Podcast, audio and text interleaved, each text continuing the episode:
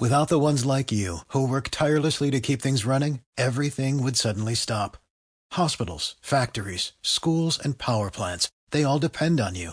No matter the weather, emergency, or time of day, you're the ones who get it done. At Grainger, we're here for you, with professional-grade industrial supplies. Count on real-time product availability and fast delivery. Call, clickgrainger.com or just stop by. Grainger, for the ones who get it done.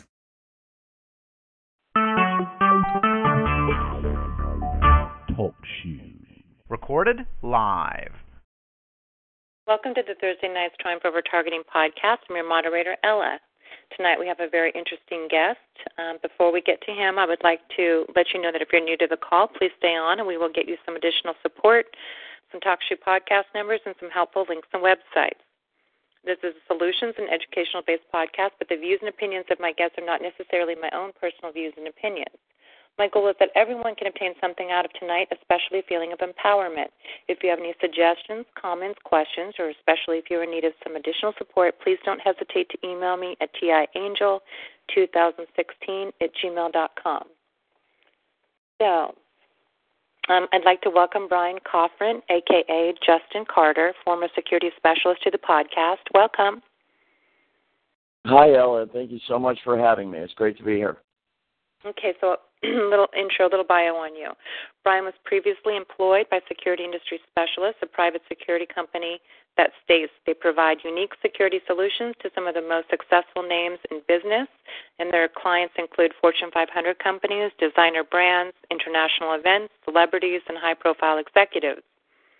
This company has an office in Seattle, Washington, where Bryan was employed, a company that has a contract with Amazon Corporation, which is headquartered in Seattle, Washington as well. It was on Amazon property where he became privy to a massive social engineering project that was taking place.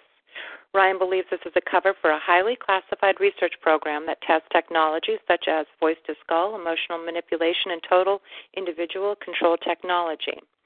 And you state the social engineering program we will be discussing involves the federal government of the United States of America, the intelligence agencies, private security contractors, and some of the largest corporations in America. And it also may include local and state police and social programs within the inner cities. And Bryan left because he could no longer, in good conscience, work for a corrupt company that was involved with a highly illegal federal program that was blatantly violating the constitutional rights of American citizens. He hopes to put pressure on the people in power in this country to bring these criminals to justice through his message. He also has become a targeted individual himself, which has brought him to our community. So, again, I want to say thank you. Yeah, thank you very much. Yeah, I really appreciate you having me on, and I'm really looking forward to the opportunity to letting more people know about this really despicable program that is going on and taking place in our name in this country. It's being carried out on American citizens every day, and people need to know about it. Yeah, I agree. And, of course, I've listened to your recorded messages and your interview with Derek Robinson, and what I was hoping to do was a little different. I was hoping to ask very specific questions and hoping to get some specific answers and then to open the floor to the callers. And but first off, before we get started, I do want to say thank you. It takes great courage to come forward and to disclose this type of activity going on. So we really appreciate it as a community. We're grateful to you. Absolutely. Yeah, thank you for saying that. And from my perspective, I had absolutely no choice. Once I became aware of the extent of the crimes, I had to come forward. And I really appreciate everyone's support. It's been overwhelming. Since I uploaded my first podcast and went public with this, you've really given me the support and encouragement that I need to keep going, and I wanted to thank everyone for that. Okay, and then I guess my first question is that you'd mentioned what's going on in the United States, but the company on the website that I noticed has locations worldwide, so it's safe to say that the company is also responsible for targeting people on a global level. Is that correct? Absolutely, yes. This the company I work for does have a presence internationally as well as domestically, and their primary mode of securing business, of course, is through the contacts that they have with military and intelligence agents within the United States. They incorporate these personnel into their hiring practices to really make them the foundation of the private security company, Security Industry Specialists. And as a result of that, they do have contacts overseas as well, liaisons through the exact same avenues that involve the intelligence agencies and the military of the United States. Okay. Well, thank you. That answers that question. And so I guess what we can do is kind of start from the beginning. How did you become interested in working in the security industry, and had you worked in this industry previously, like private security sectors? No, I had not. Actually, it's a great question. I became aware of the opportunity with SIS through family and friends that I have that I know that are in both the military and the intelligence agencies of the United States of America. They've served in the military, military intelligence, and it was through them that I became generally aware over the years of opportunities within private security. It was always something that was recommended to me because I had no previous experience in security. It was always something that you could get in kind of on the ground floor and work your way up. And I had heard about the opportunity over the years. And when the time came where I needed a job and I ended up in Seattle anyway, it was kind of the perfect marriage. It was the perfect opportunity. The timing was right, and I decided to go ahead and apply to SIS. Okay, and then maybe you can tell us a little bit prior to applying for that job, what job or jobs specifically did you have that you were alluding to when you mentioned your area of education on your previous recordings? Absolutely, yes. My educational background is in anthropology and sociology. Anthropology, I studied ancient civilizations and then also cultural studies. And what I focused on was the cultural aspects of how societies and individuals within society relate to each other and are able to better communicate with each other.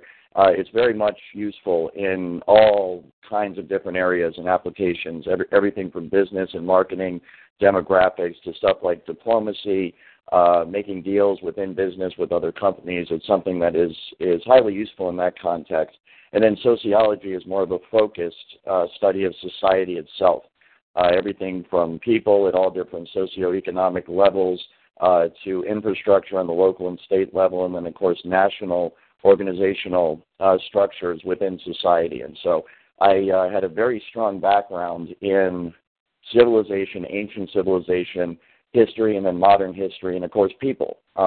Anthropology is the study of people. And yeah. It is, yes, and it just turned out. I've always, I love people. I'm a people person.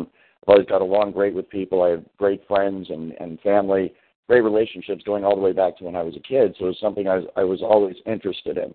And it turned out, by sheer coincidence, it served me very well when I decided to get into the security business, because it turns out what security is the exact same thing. It's all about people. It's learning how to relate to people, talk to people, understand people, and then, of course, be able to divine information that you could otherwise not know through being able to read people very well. And so my educational background turned out to serve me very well in the security industry. Well, what jobs did you have? Absolutely, yeah. I've held many jobs in the past. I did everything from being an insurance salesman. I worked in museums. I was a research assistant in college. My original plan was to get a PhD in anthropology, and unfortunately the economy, when it crashed in 2008, some of the funding that I was expecting fell through, and I was not able to pursue that. And so at that time I had to work odd jobs as I sold insurance for AFLAC for many years. And then it was during that time where I became aware of the opportunity within security, just because I have so many friends, family that are in it, and they'd actually been kind of encouraging me to go that way because, I'm sure as you're aware, after 9/11, there was a lot of investment in our country into national defense, domestic defense, police and law enforcement, homeland security. And I had always heard from people that this is where the money is, this is where the opportunity is, and this is where you need to get in on the ground floor and work your way up, and you will be set for life. That's literally what they told me. And so I eventually took their advice and decided to try it. What year was that? This was 2014. 2014. Okay, and then I guess my other question is, so you started out as a security guard and you moved into executive protection and risk analysis. How long was it before you moved up to those positions? It did not take very long at all. In fact, I was on a management fast-track program from the beginning due to my strong educational background because I had specific people skills that are directly applicable to what they were doing. I was on a management training program from the very beginning, and what they do, the way that they train people is very interesting. It's a hands-on training philosophy. So what you do in your first, anywhere from a month to 6 months, it took me about 2 months before I moved up to executive protection, but it's different for everyone. And the idea behind that is to get the security specialist the maximum amount of training that you can in all different areas of the company. And so you do corporate security, you do private individual security, you work as a security guard, you work with information systems and computer and data security, and then you move up to things like risk assessment, threat assessment, risk management. Transport is a big part of what we did, and then, of course, executive protection as well. So okay. Yeah, go ahead. Okay. So when you had this position of executive protection and risk analysis, what did a typical day look like for you? What did that entail? Going to work, when you come in the morning, what did you do? What was your day like, basically?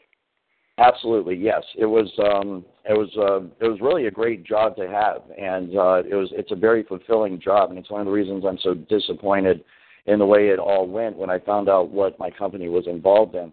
But the day-to-day operations consist of, it depends on what assignment you have. So you're given an assignment, and within the structure of my company, you report to a supervisor directly, and then you have usually anywhere from 2 to 5 fellow security specialists that you work with that are on your level. And the reason for this organizational structure, of course, is to compartmentalize different aspects of the business and to maintain assignment security. In terms of classifying and protecting information within each unit that within the company. And so there are many different assignments, but, for example, when I provided security for Jeff Bezos, the CEO of Amazon, it involved it was plain clothes, no uniform, and we would secure the property, the data, and the people of Amazon, and particularly the buildings that Jeff Bezos was building in downtown Seattle. There are actually about 50 buildings, skyscrapers, that are being built and have been built in the last few years by Mr. Bezos to develop a huge portion of downtown Seattle, Washington. In fact, they're so prominent there that it's actually called Amazonia. That's how they refer to that section of town. And so my specific assignment was securing those buildings, particularly during the construction phase of the building. One of the things that is a concern when you're building new buildings with a corporation like that is of course, securing the contracts with the construction companies. And you have a whole bunch of different construction workers coming in and out each and every day. And so part of my job was undercover to look into the backgrounds of the security contractors that were building the buildings for Amazon. And that involves everything from deep background checks to having conversations with the workers when they're on site, usually in an undercover capacity, and then monitoring both the property and the people to make sure that they're doing what they're supposed to do and not doing anything they're not supposed to do. And that was a typical day for me pretty much every day since I was there. I did have other assignments, but they all had to do with the downtown Amazon buildings that they were constructing, and the security involved in making sure that those were secure at all times. And then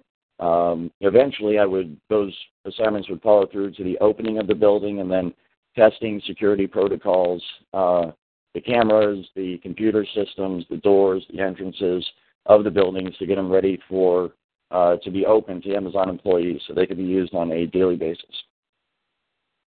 Okay. And then, you said when you and I had a private discussion that when you first went in for your interview, there were some little indicators that something was kind of awry. What were those?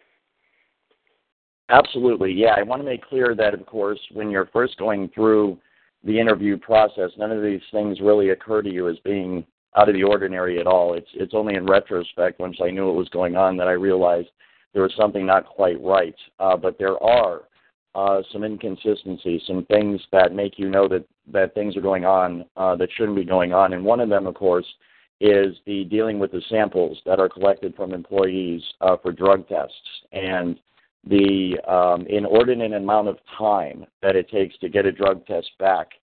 This not only happened to me when I was first hired, but I have heard almost every single employee I talked to that worked for SIS had the exact same thing happen. We're talking about a full month to get a drug test back. There are aspects of deep background that are done on individuals before they're allowed to work for SIS, but that process was completed before I gave my drug test, and other employees do as well. And I learned that the reason why later on that the drug test takes so long to come back is that it's not just a drug test.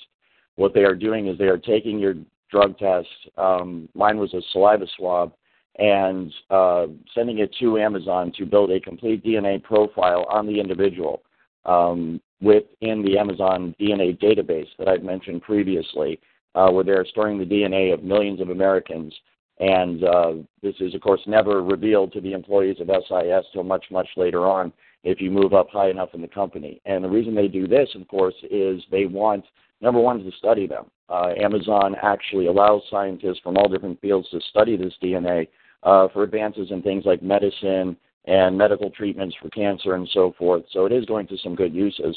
But the other reason it's there, of course, is because the main way that they are now researching and developing the voice-to-skull frequency weapons for emotional manipulation and behavior modification is to tune directly into the resonant frequency of the DNA of the target that they're using the technology against. And knowing that later on, I now understand exactly what was taking so long with the supposed drug tests. They were collecting DNA material from employees and prospective employees, and then using those to build a complete DNA profile on the individual. How did you find that out? I'm sorry, when? How did you find this out, this information that they were doing? Absolutely. Much later on, I was assigned to an assignment, a security detail, on a IDF facility that stores what is called the servers that the DNA databases are stored on. And working with the, at that time, people that were directly involved in experimenting on the SIS employees and then also the homeless population of Seattle, it was revealed to me through working with them that what was stored on those servers were, in fact, the DNA profiles of the people that were being tortured and abused, for lack of a better term, experimented upon by this technology, and that the way that the technology worked was to actually tap into the resonant frequency of the DNA itself, and that is how I became aware of the fact that the DNA was, of course, being stored by Amazon, the massive DNA databases, and one of the uses for it was, of course, to fine-tune this technology to each individual to have total biohacking capabilities on an individual. Wow. Okay. Did they provide housing for you in Washington? No, they did not. No, they, I lived in an apartment the entire time I was there. And, yeah, you're pretty much on your own there. You do have offers, of course, where, employees room up together and so forth. I had some roommates when I was there, but they were not SIS provided properties. Okay. All right.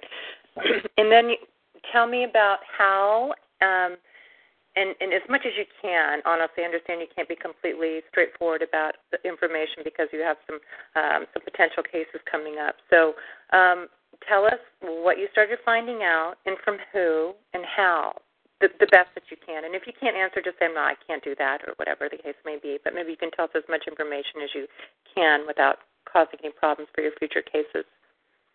Absolutely, yes, and I'm trying to be as detailed as possible because I think it's very important to get this information out. But when it comes to individual specifics, names, stuff like that, of employees of Amazon, other than Jeff Bezos, because everyone knows who he is, I do want to be careful about mentioning that. But yes, it's a very slow process that you are walked through when you begin to work for SIS.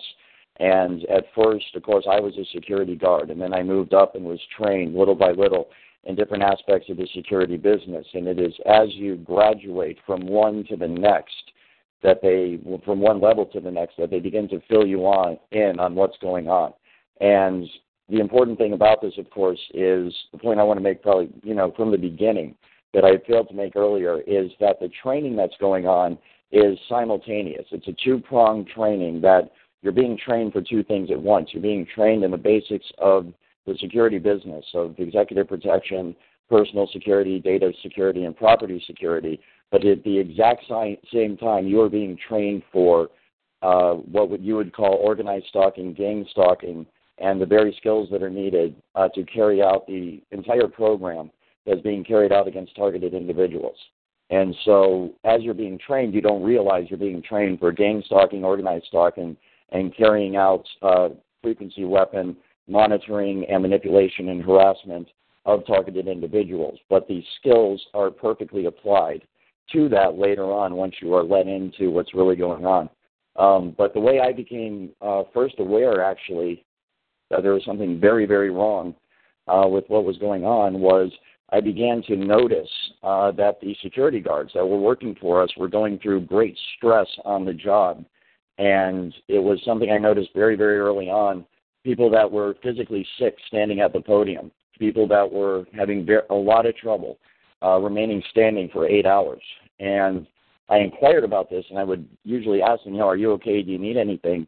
And, of course, I later found out that this was because they were under direct torture, abuse, and experimentation by the higher-ups in SIS and, indeed, the federal government of the United States of America, who were testing voice-to-skull, hive-mind, frequency weapons on them while they were working. And, of course, as I moved up in the company, I was eventually let in on more of the details.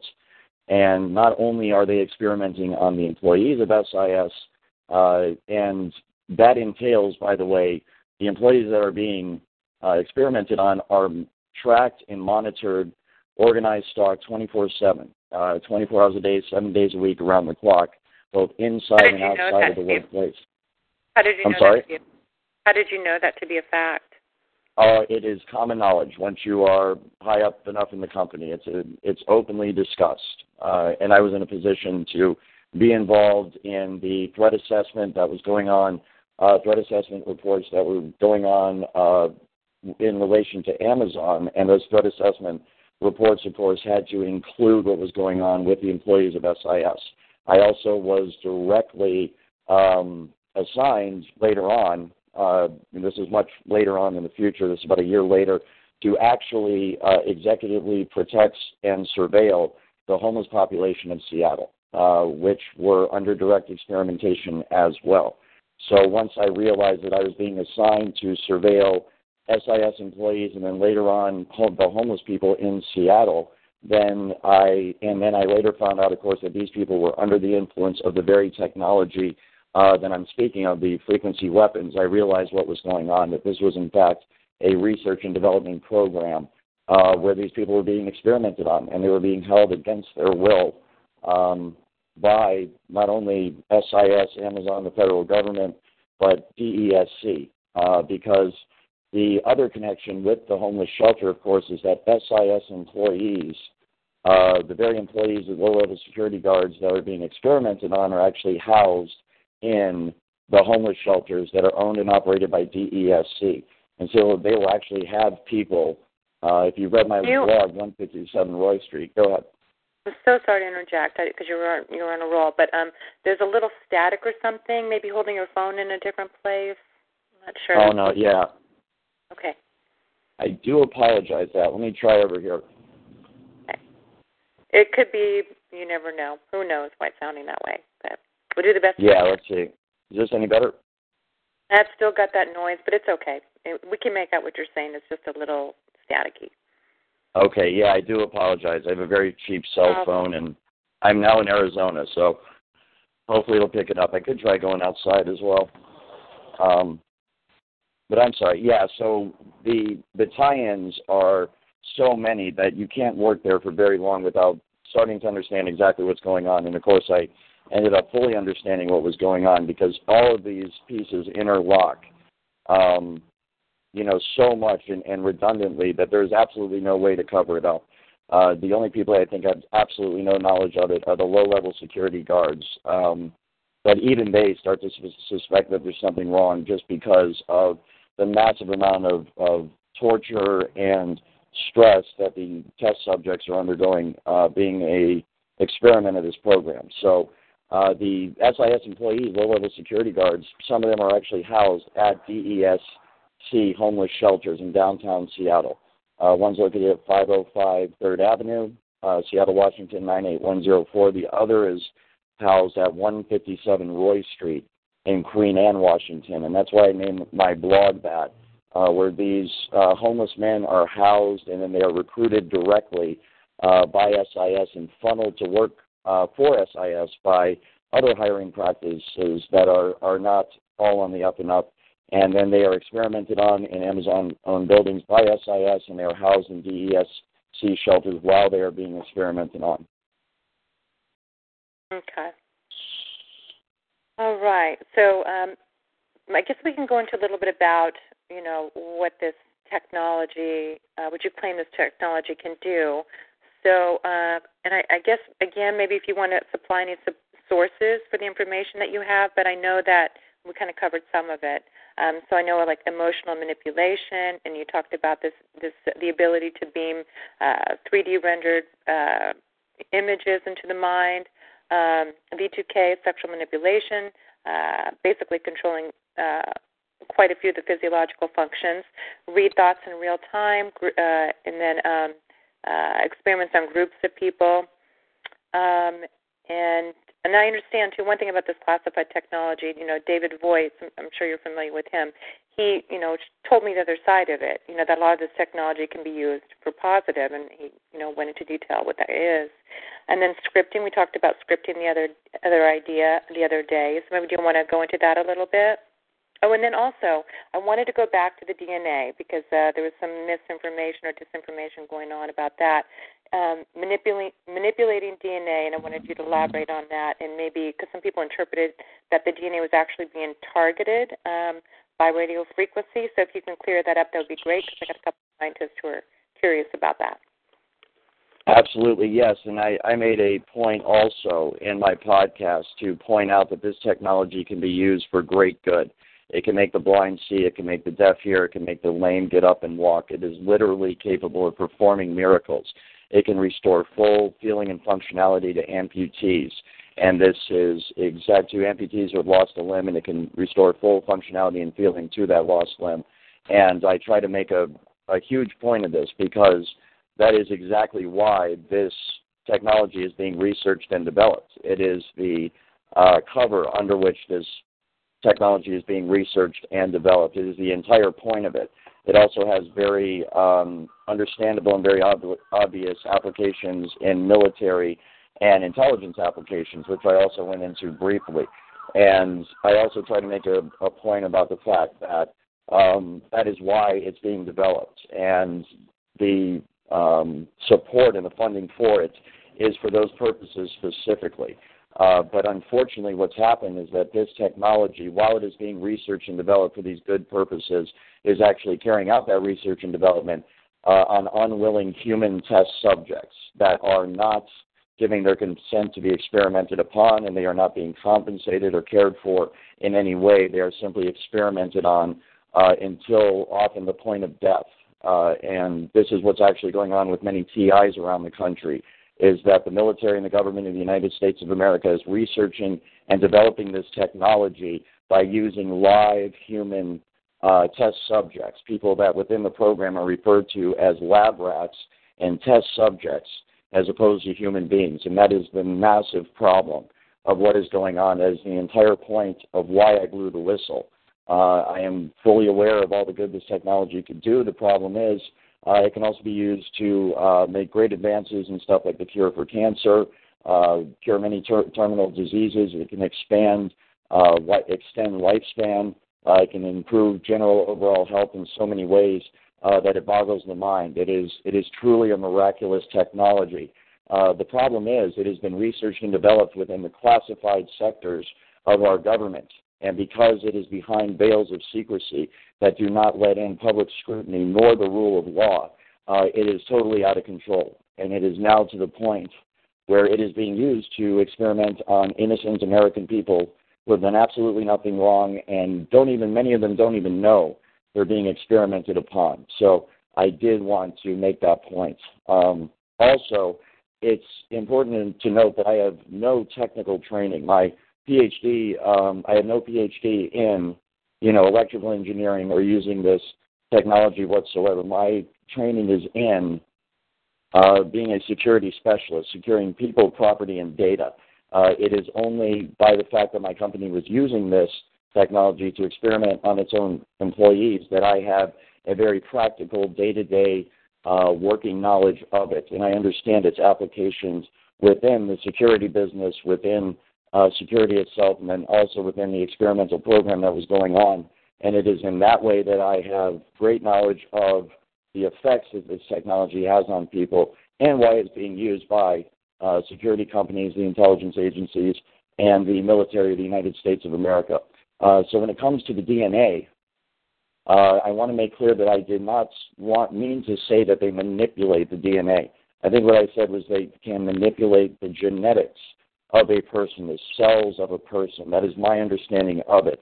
It'd be by using the frequency to interact with the cells of the body and the electrical system of the body and the tissue and the joints and the muscles of the body. It can be used to heal people. It can also be used to induce great pain and deteriorate people to a great extent. When I mentioned the DNA, my understanding of it is that there's a resonant frequency to DNA itself, that all matter in the universe resonates. All matter is animated by sound, and as a result, there is a frequency that is able to be measured that measures the rate of vibration, for lack of a better term, of the DNA itself, of the human mind, and, of course, of the human body, and indeed everything else in nature. It is by understanding the individual resonant frequency of individual's DNA and the individual resonant frequency of an individual's mind that this technology is able to be fine-tuned to an individual. And the only reason for that is to hook up the technology to the individual so that they could then, once a frequency is emitted from a device and hits the target, at the resonant frequency that target's body, brain, and DNA are already resonating at, already vibrating at, they sync up. And there is, for lack of a better term, a frequency superhighway that is connected between the device and the targeted individual. And it is upon this frequency superhighway that you can send data and information and instructions to the targeted individual, much in the same way that you can send data and instructions over fiber optic cables that power the internet, for example. And that's very much what's going on. They have, unfortunately, hacked the human mind, hacked the human brain and the human body. And it is once that superhighway of frequency is set up between the device and the targeted individual, they can send instructions. And those instructions ride on the wave of frequency that it was tuned into the individual's resonant frequency, and then they can send instructions that manipulate thoughts, manipulate emotions, manipulate behavior, and manipulate even the vitals and so forth, the heartbeat, the breathing pattern of the targeted individuals. So thank you for bringing that up because I didn't want to clarify what I meant by that. Okay, thank you. Can I jump in here for a second? Absolutely, sure. Please. Yeah, this is my partner, okay. Dr. Matthew Aaron, so go ahead. Hi, Bryan. My name is Matthew, and I appreciate you. Nice to meet you. Yeah, nice to meet you, too. I appreciate you wanting to provide inside information and making an attempt at that. However, I have to say that I have some constructive critiques and reservations about much of what you're saying. Okay. Okay, so I'm trying to be constructive here. And there are a lot of experts in radio frequency effects listening in on this call right now And we don't dispute that radio frequency can have all kinds of effects on the body. But you are actually building complex claim upon complex claim of very specific mechanisms of these effects, which many of them violate all of known science. And so I really want to know, you said it is my understanding, or to come up with such complex claims, what is your source for those claims?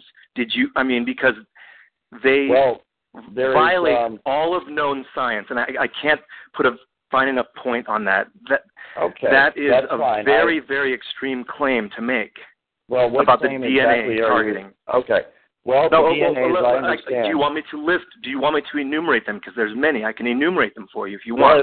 If I could respond quickly to your question, I would be happy to answer it. I do thank you for it. It's a very important point to bring up because I think it's important that we cover the basics here. One of the things that happens when we try to fit a complex scientific concept into an hour and a half interview, there is no time to give due process and due consideration to the long history of scientific research and development that has gone into the technology. Okay, you're not going to go head-to-head with me on science here. You're not going to go head-to-head with me on science. Well, are you familiar with the microwave? I'm familiar with all of this stuff, okay? All right, because what I am trying to tell you is that the technology that they are developing within the military and within the intelligence agencies is what you understand as voice to skull. It is microwave auditory effect. It is frequency weapons that are being used against individuals to control thoughts, to block thoughts, to control emotions, to manipulate emotions, and to control and manipulate behavior. This is done through frequency. And the frequency devices that are directed at an individual are coming from cell phone towers, frequency emitters, radars and antennas and so forth, satellites possibly. You can also make portable devices to do this.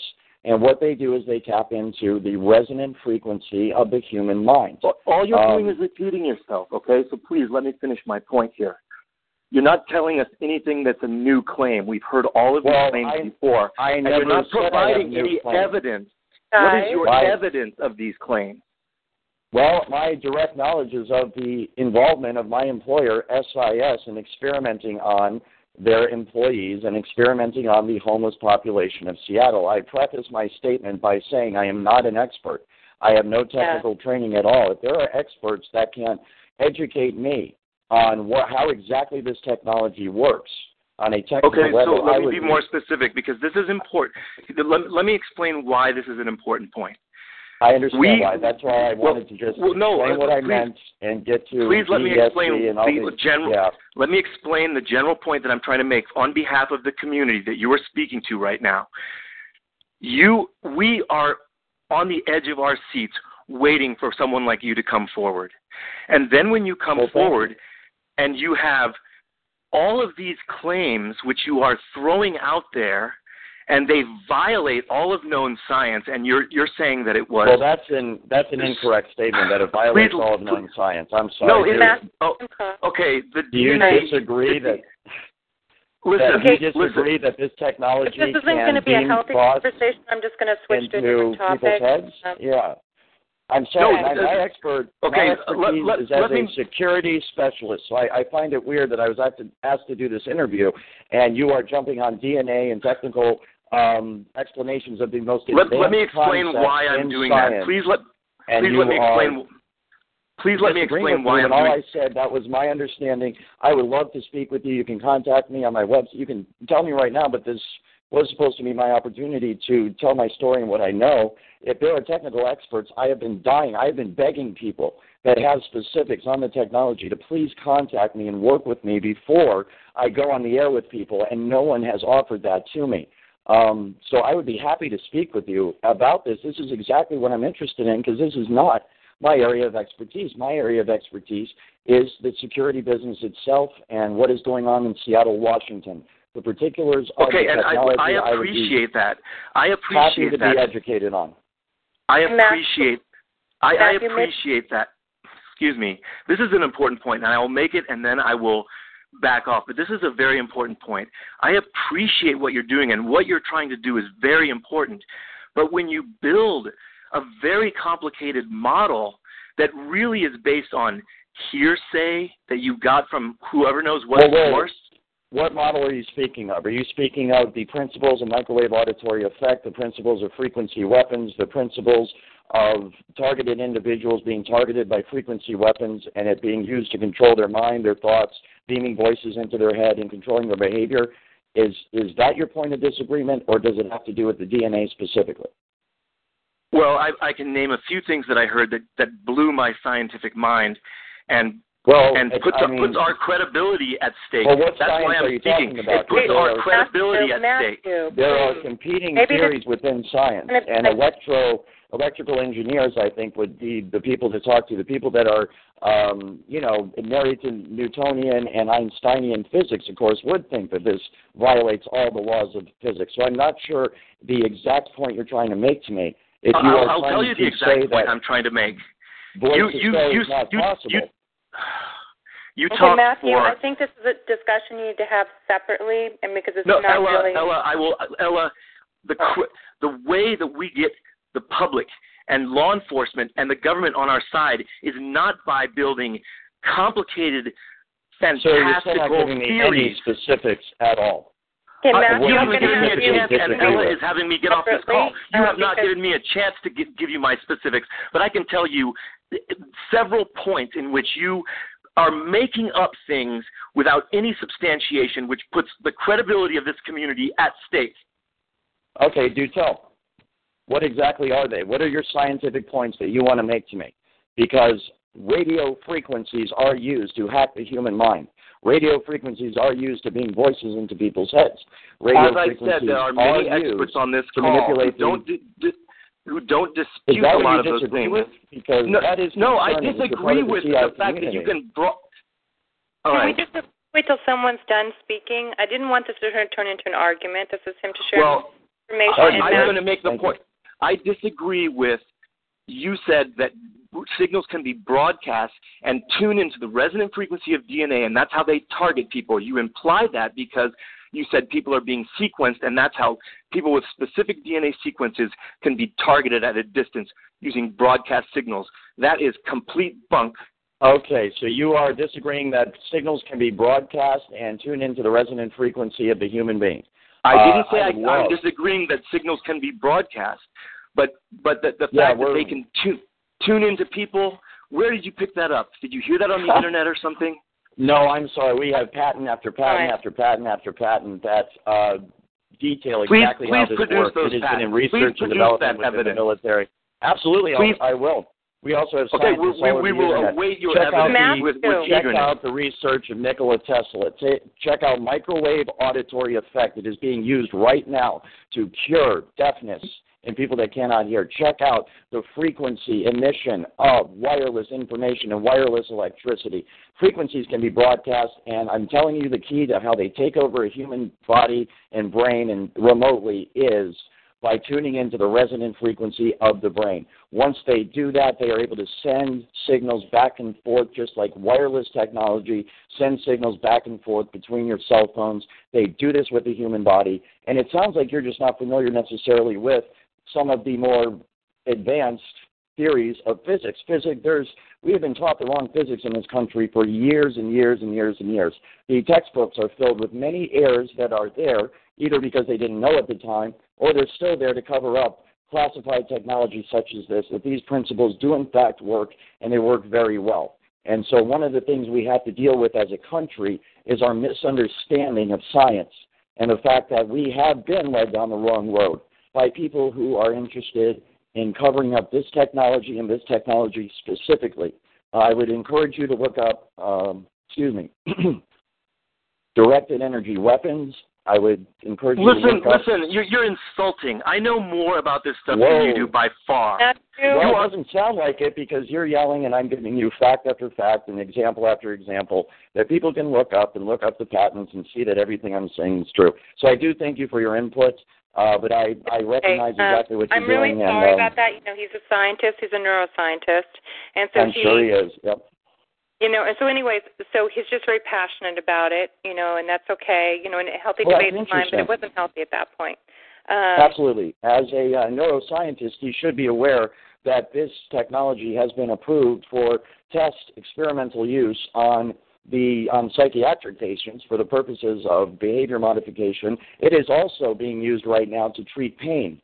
In terms of pain management clinics, there are doctors who have gotten grants and funding to carry out this, to research with this technology to cure pain and to also cure psychiatric conditions. And I can get you links, I can get you information, I can give you the phone number of the doctor so you can call them and speak with them yourself. Yeah, okay.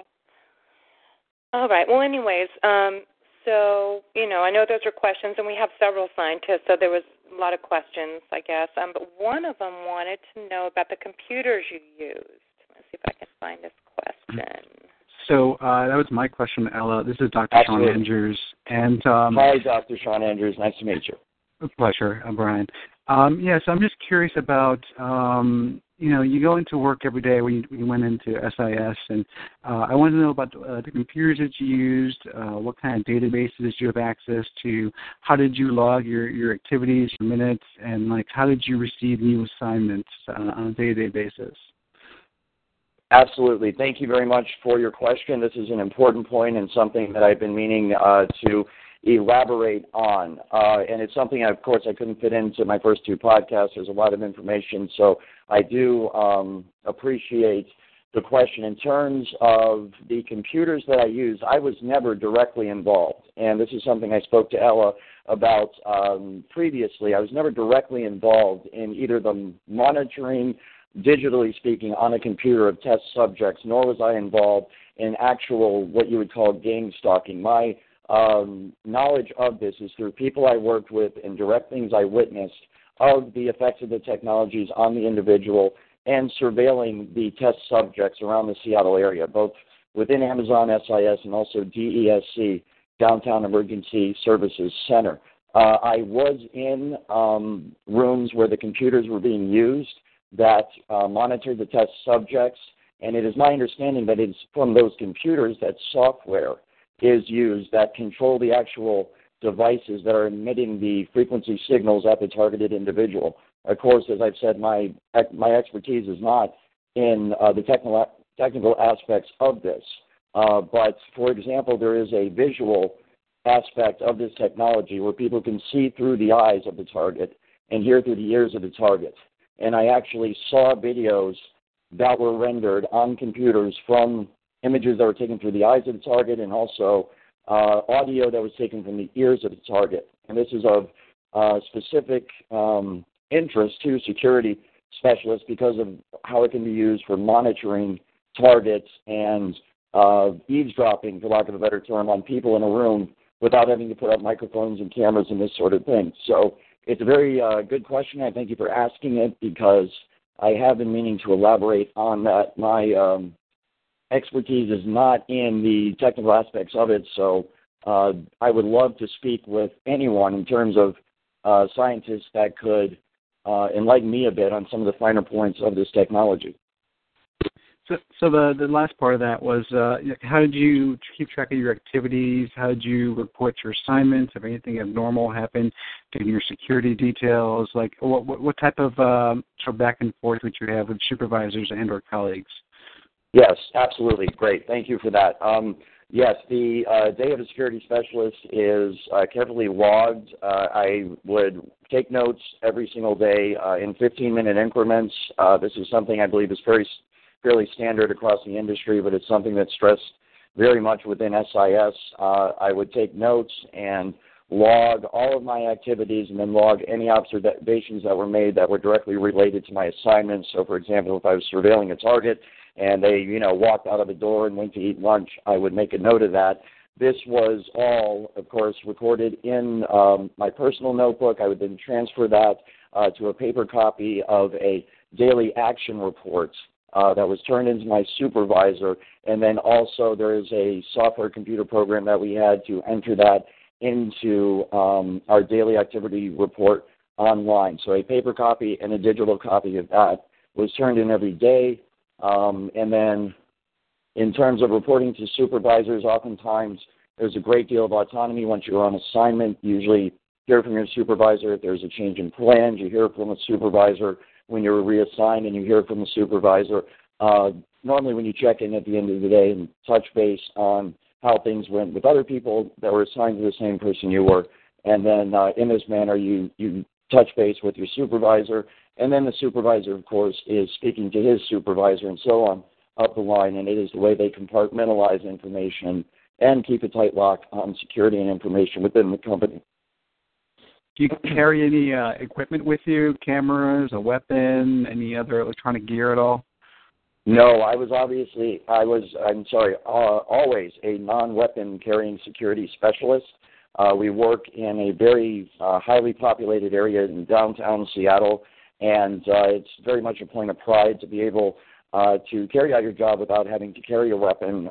There was never anything in the assignments I was involved in that would have needed use of force at all. We have many, many different ways that we can deal with any problems that may arise in the course of our duty, and as a result, never carried any weapon. I did carry a cell phone, which was a camera on the cell phone, also audio equipment on the cell phone that I would use in carrying out my personal duties. But we were in areas and buildings in downtown Seattle where I would just say there was redundant surveillance already, both by way of building security and then also the technology being used to be able to look through the eyes and the ears of people of Seattle themselves, to be able to see and hear basically anything they wanted, anytime they wanted. So that's a rather cool and rather concerning aspect of this technology. So did you ever carry around any equipment or set up any equipment and watch anyone else set up any of this equipment? No, I did not. No, I did not set up equipment. I think it's important to stress that the actual experimentation, of course, within Amazon buildings were in, pre-built buildings that I think were already had all the equipment in them. I am not privy to that exact information. It is important to understand that once you begin to take part in this, you begin to realize that what is going on is, of course, the monitoring of test subjects. So their daily life, their daily routine is very much ingrained in them and highly controlled, because unfortunately they are under the influence of this technology, so they literally cannot get away or cannot do anything that they are not permitted to do by the technology. So in every sense, it's a very laid-back assignment in terms of just monitoring them and making sure, that they're not walking out in front of a car or something like that, because unfortunately it's very, very scary, the amount of control that the program has over the test subjects. They are very much slaves with very little autonomy to operate in the manner that they want to. Free will is taken almost completely away from them. That's one of the things that really upset me about it and eventually made me come forward and speak out. So the equipment keeps an eye on the targets, and you get electronic harassment and feedback and stops them from doing certain actions.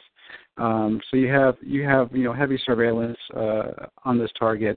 What's the purpose of having you there?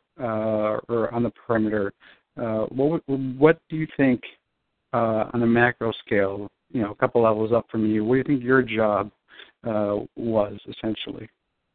Well, there is, while working, my job, I think, in the entire scheme of things was to provide eyes and ears, and that is why I didn't carry around any sophisticated equipment, because I was human intelligence. Human intelligence is there specifically because of my ability to deal with people. Oftentimes I was undercover. Oftentimes I was dressed in a manner to make sure that people did not know I was a security guard. This dealt with undercover assignments where I had responsibilities of speaking with people in DESC, for example, more of a liaison position where no direct mention, of course, was made during the carrying out of my duties, but there was a implicit understanding of all involved of what was happening. And the reason for this was to have someone there to monitor and to check up on how things are going. I now suspect, of course, that I was actually being I might have actually been under the influence of this technology while I was working there, that they may have actually been using, looking through my eyes and through my ears when I was on assignment. I cannot confirm this because, of course, there's no physical symptoms that clue you into the fact that this might be going on, but that is exactly what this technology is used for. It is used to look through eyes and ears so that basically every walking human being in the city of Seattle is a walking, talking camera and a walking, talking audio microphone that can be seen through and heard through.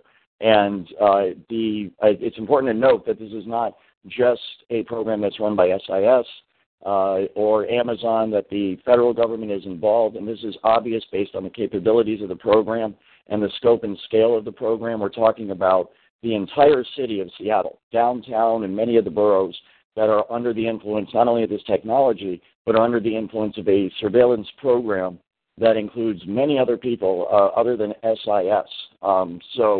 It's important to understand that from someone in my perspective, in my position, from my perspective, I was not aware of every single detail and aspect of the program. What I became aware of course, was the scale of it and the point of it, which was ultimately to research and develop this technology so that it could be used, number one, against other TIs in America across the country, and then also be used, of course, primarily to research and develop for military and intelligence applications that are highly classified. And it is, perfectly understandable to do that.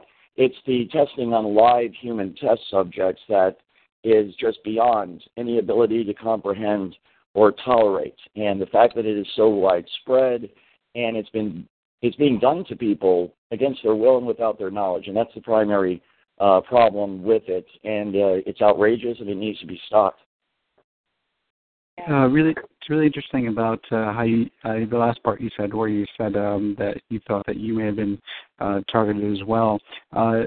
During the opening, you were discussing how your coworkers were. I may have details of this wrong. Maybe you can help me clarify.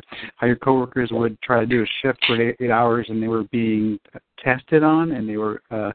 You observed them to be really uncomfortable throughout that period of time. Is that correct? Absolutely, yes. I have direct knowledge. I was also kind of doing a timeline of how I found out about it. I'm just going to skip to the end and tell you what I know now after having worked for them and resigned. They were being experimented on during their entire shift. So these security specialists that were security guards would have frequency weapons being used on them the entire time they were standing at a podium. And what they would be told, of course, is through the voice to skull, look at all the people walking in and out of the Amazon building. Look at their face. Look at their cell phone. Look at the documents they're carrying. And the reason for this is that, of course, the people back in the control room were looking through the eyes of the security guard and hearing through the ears of the security guard. And so what can be done with this technology is when the security guard looks at an Amazon employee, for example, walking through the building, they can look at that person's face for a split second. And then on the computer, as that image is transmitted via frequency to a computer, that image can be enhanced. And it can be enhanced to the point where you can literally see every pore on a person's face. They can see every mole. It can make out little nicks and scars with on the people that are walking in and out of the building. And they can make out eye color, teeth, little nicks and teeth if they happen to be smiling and say good morning to you. And this is the primary area of focus, at least while I was there, because it's understandable just how useful that can be in terms of facial recognition, because what we at SIS were primarily concerned with was, of course, the use of corporate espionage against Amazon. So we wanted to be able to defend against that, and then also, of course, carry it out ourselves if we should be called upon to do so. So many of Amazon's major competitors, for example, in the Seattle area, Microsoft is a big one, and other big tech companies are constantly engaged in corporate espionage. And so one of the things you have to deal with when securing Amazon buildings is understanding who's coming in and out of the building, and the visual aspect of this technology is absolute gold when you need to get a close-up of someone's face without letting them know you're doing that. And you can do that instead of taking a picture through cameras that are often at a very bad angle to be able to make out certain features on the human face. If you can get eye level from another human being and then take that image and render it on a computer in real time, you can know exactly who's coming in and out of the building at all times. And that is invaluable not only for corporate espionage, but also national espionage and intelligence operations. And so this is what they're being told to do all day. And then after work, of course, they are monitored. There is surveillance that is assigned to the SIS low-level security guard as they go home. And as I mentioned, many of them are being housed at a homeless shelter in downtown Seattle. So they are surveilled, they are watched. There are people that are lined up on the streets. You'll have teams, of course, where they're not, walking and following them. They're just positioned on street corners along the way. They'll be on the bus that the employee takes home to go back to the homeless shelter. And then, of course, there are people actually in the homeless shelter that are monitoring them as well. So these people are under tremendous stress. Very much is demanded of them, both mentally and physically, and they are not treated well at all. They're paid minimum wage, and they're housed in homeless shelters. And it's really, it's a crime. It's a crime against humanity. It's a crime against their civil rights. And they are not afforded any freedom. They are watched very closely. And even in some of the cases I know where some of these employees were able to live in apartments, they are assigned people to actually live with them in the apartments unbeknownst to them, so that they can be monitored 24/7 and tracked as a test subject as opposed to our fellow security specialists and our fellow human being. Awesome. Thanks for that clarification, Bryan. As my final question, I know other people have plenty of questions for you, Bryan. So you're a security specialist, you're a security expert, intelligence specialist as well. I'm curious on how your training for the gang stalking activities was taught to you, and what exactly did you look for from a target? What were you told to focus on? Activities, or just logs of everyday things that they do, or were there certain specifics you were sort of told to focus on and report if you did see it? Absolutely, and thanks again too. Absolutely, yeah, and thank you so much for the question. Yeah, I should take this time to distinguish really quick between what I have direct knowledge of, which is the research and development program and social engineering program that is taking place within Seattle, Washington, and the larger phenomenon of TIs and gang stalking and Voice to Skull that is taking place around the country. I was never involved in gang stalking or Voice to Skull of targeted individuals out in America. My total experience with it, of course, is in the context of Seattle, Washington, working for SIS, where it is not the normal targeted individual scenario. You are part of this larger research and development program. And so because of that, it's not, it is definitely applicable to what's going on. And the way you can think about it is the technology and the gang stalking tactics that they use against TIs out in America are researched and developed and perfected within Seattle, Washington, within this program, and then they are used against other people. In terms of being trained for gang stalking, I think I mentioned this earlier, but it bears repeating. I was trained in terms of normal surveillance. So when you're being trained, you are not being told you're being trained to organize stalk or to gang stalk. What you get trained in is, of course, coordinated both individual surveillance and team surveillance, where you're working with other people or you're working by yourself. And so what happens is that built into that, of course, are tactics and protocols that are, essential to the security business, legitimate security business for securing corporations like Amazon, for example. And then what I realized as I began to be assigned to surveil, for example, the homeless people in Seattle and just general watching them.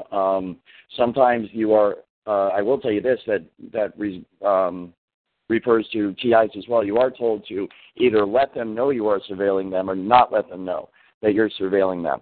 And one of the things that I found curious was that I was often ordered to let the targeted individual know that you're watching them, which is different than if I'm being assigned to secure an Amazon building where looking for, let's say, Microsoft employees that might be trying to infiltrate. Well, we're instructed specifically, make sure you're not being detected if, of course, you're in plain clothes and not a uniformed security guard.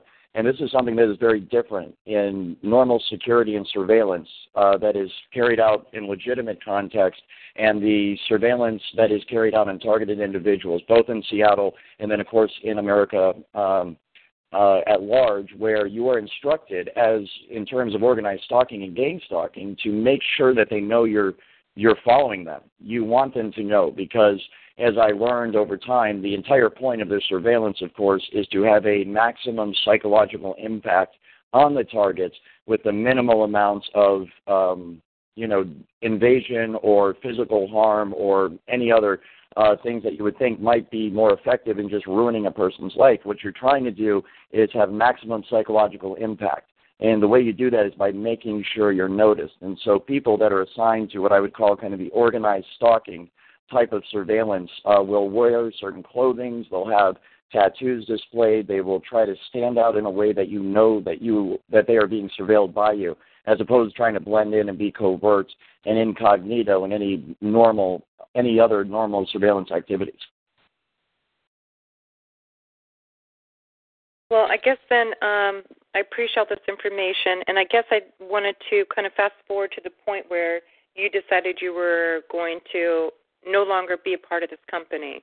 So can you kind of tell me a little bit about the chain of events or events that occurred before you decided to resign? Absolutely, yes. It really started when I was assigned to surveil the homeless population of Seattle. What I began to understand was that, because, of course, before you do that, you don't know that your fellow SIS employees are being housed at a homeless shelter and treated very, very badly.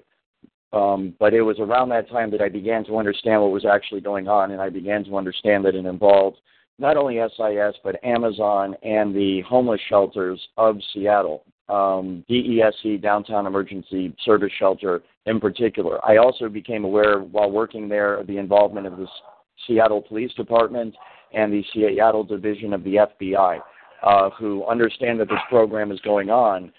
And I know, hold on, I know, sorry about the dog in the background. Oh, I know this dog. Program, okay. Yeah, they know the program's going on, and because it is, in fact, a federal program, and the targets, the test subjects of the program, are under what would be called federal jurisdiction. The FBI has no ability to intervene on their behalf. And so becoming aware of all of this, number one, that these people were not being taken care of. They were being experimented on. There are, things they tell you first, that these people are going to be promoted. These people they're being experimented on. SIS employees are, of course, being trained. Don't worry about it.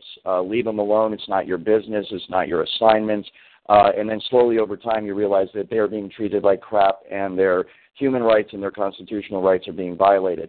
I also then, during my surveillance of homeless people in Seattle, realized that everybody in the homeless shelter was under the influence of this technology. They were being experimented on too. I began to notice all the signs, the erratic behavior, the emotional behavior, the swings in attitude.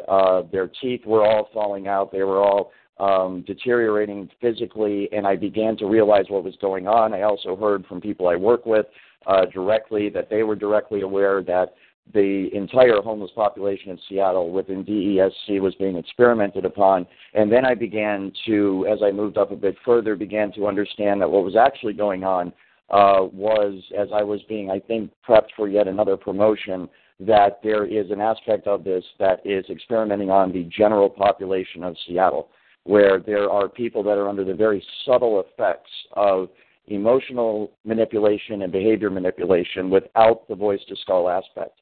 And so they're being basically experimented on, just like the homeless and the SIS employees are being experimented on. And these are your average everyday citizens of Seattle. And it was when I realized the scope and the scale and the disregard for human decency and human rights that was being displayed by the people running this program that I could not be a part of it. And it was when I realized the entire homeless population and general population of Seattle was also under the effects of this technology that I decided that I had to say something about it. I wanted direct answers. I approached Jeff Venturini, my supervisor at SIS, and the answer he gave me was not acceptable to me. He said, first, don't worry about it. Then he said, yes, but there is nothing you can do about it. So if you want to move up in this company, if you want to be a part of this going forward, then you need to basically be quiet and play along. At that point, of course, I had a very serious decision to make. I thought about it. I meditated on it. I talked to some of the people at the time who were friends that I trusted very much, and I decided that I could not let it go on and I had to do something about it. It was at that point that I resigned, and it was very shortly after that that I went to the FBI in Seattle. I went to the FBI. What was called that? The FBI. Sorry, go ahead. When exactly did you resign? What was the date? This was, this was January, I think it was 17th or so of January of this year. So about 9 months ago. Okay, yes, thank you. So absolutely, no problem. And it was at that point that I began contacting the FBI directly, not as a employee of SIS, but as a private citizen, someone that had direct knowledge of crimes being committed against the American people and against humanity that was being carried out by SIS, Amazon, DESC, local and state police, social programs, and, of course, the federal government of the United States of America. I also at this time did investigation on my own, where I followed up with employees of DESC that I had developed friendships with over the years. I visited them on many occasions to depose them, to question them, to get their reaction when I asked them directly about this as a private citizen. I also talked to employees of SIS that I could talk to. I talked to people in the community that were generally aware of the program. I began to find out that it is pretty much open knowledge. It's general knowledge that this is in fact going on. And so many people know about it. They may not know exactly what's going on, but they know something's not right.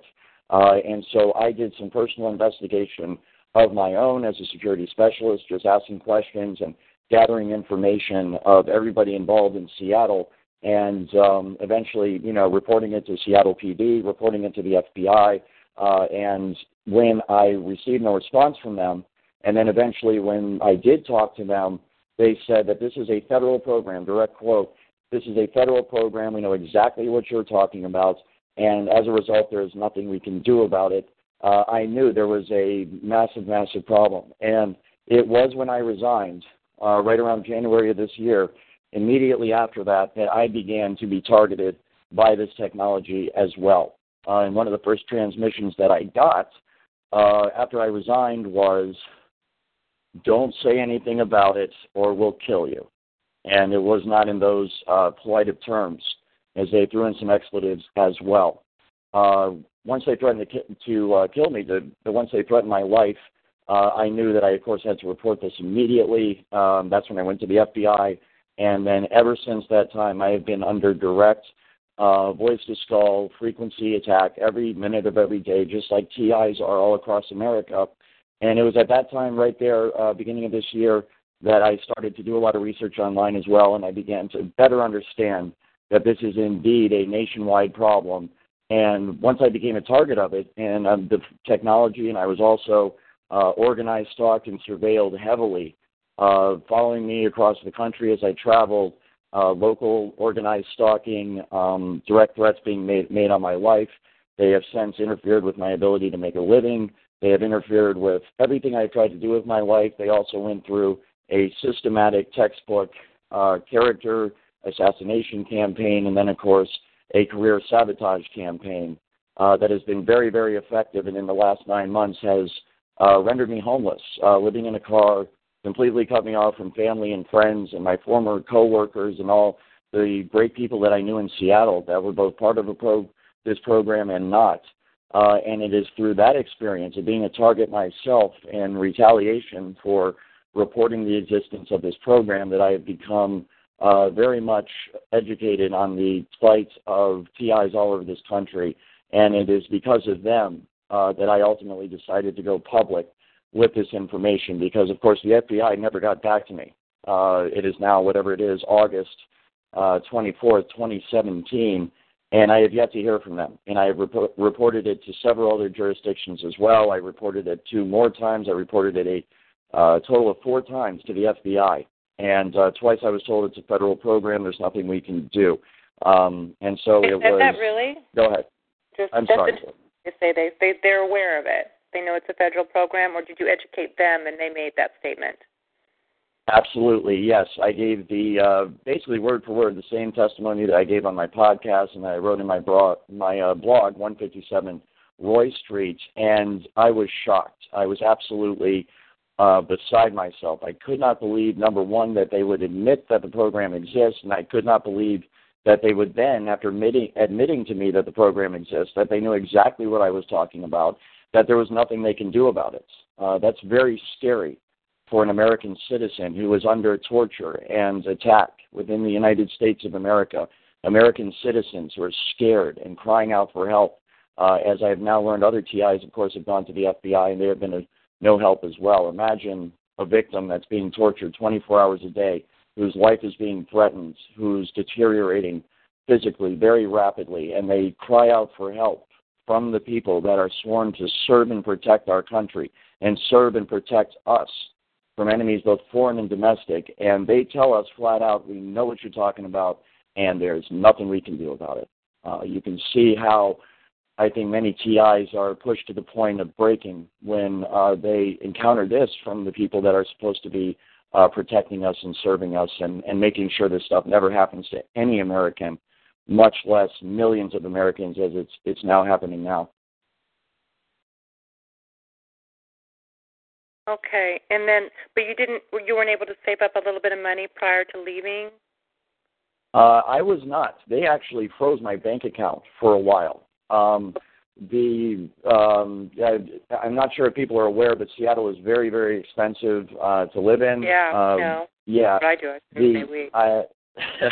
Exactly. Yeah, and the roommates I was living with, that I eventually ended up living with while I was working for SIS. Even then, we were renting an apartment that was $3,000 a month. I lived right in Queen Anne, Washington. If anybody's ever there, I would recommend you visit. It's a beautiful town. Right off of Roy Street, Mercer Street, Queen Anne, right there is where I lived. And the rents in those areas are through the roof. And so even with three people, it was $1,000 a month, and that only lasted for a few months. I was paying a lot of money. And, of course, that was one of the reasons I was working so hard and trying to get promotions. I'm very much a go-getter. I'm very much highly motivated. And, unfortunately, back in the day, I took a hit in the stock market in 2008 and have just been kind of scratching by since then, and it's one of the reasons I launched a career in the security business, because my family and friends told me you're made, you're golden, there's going to be plenty of money there for the foreseeable future and job security that you're not going to get anywhere else in America.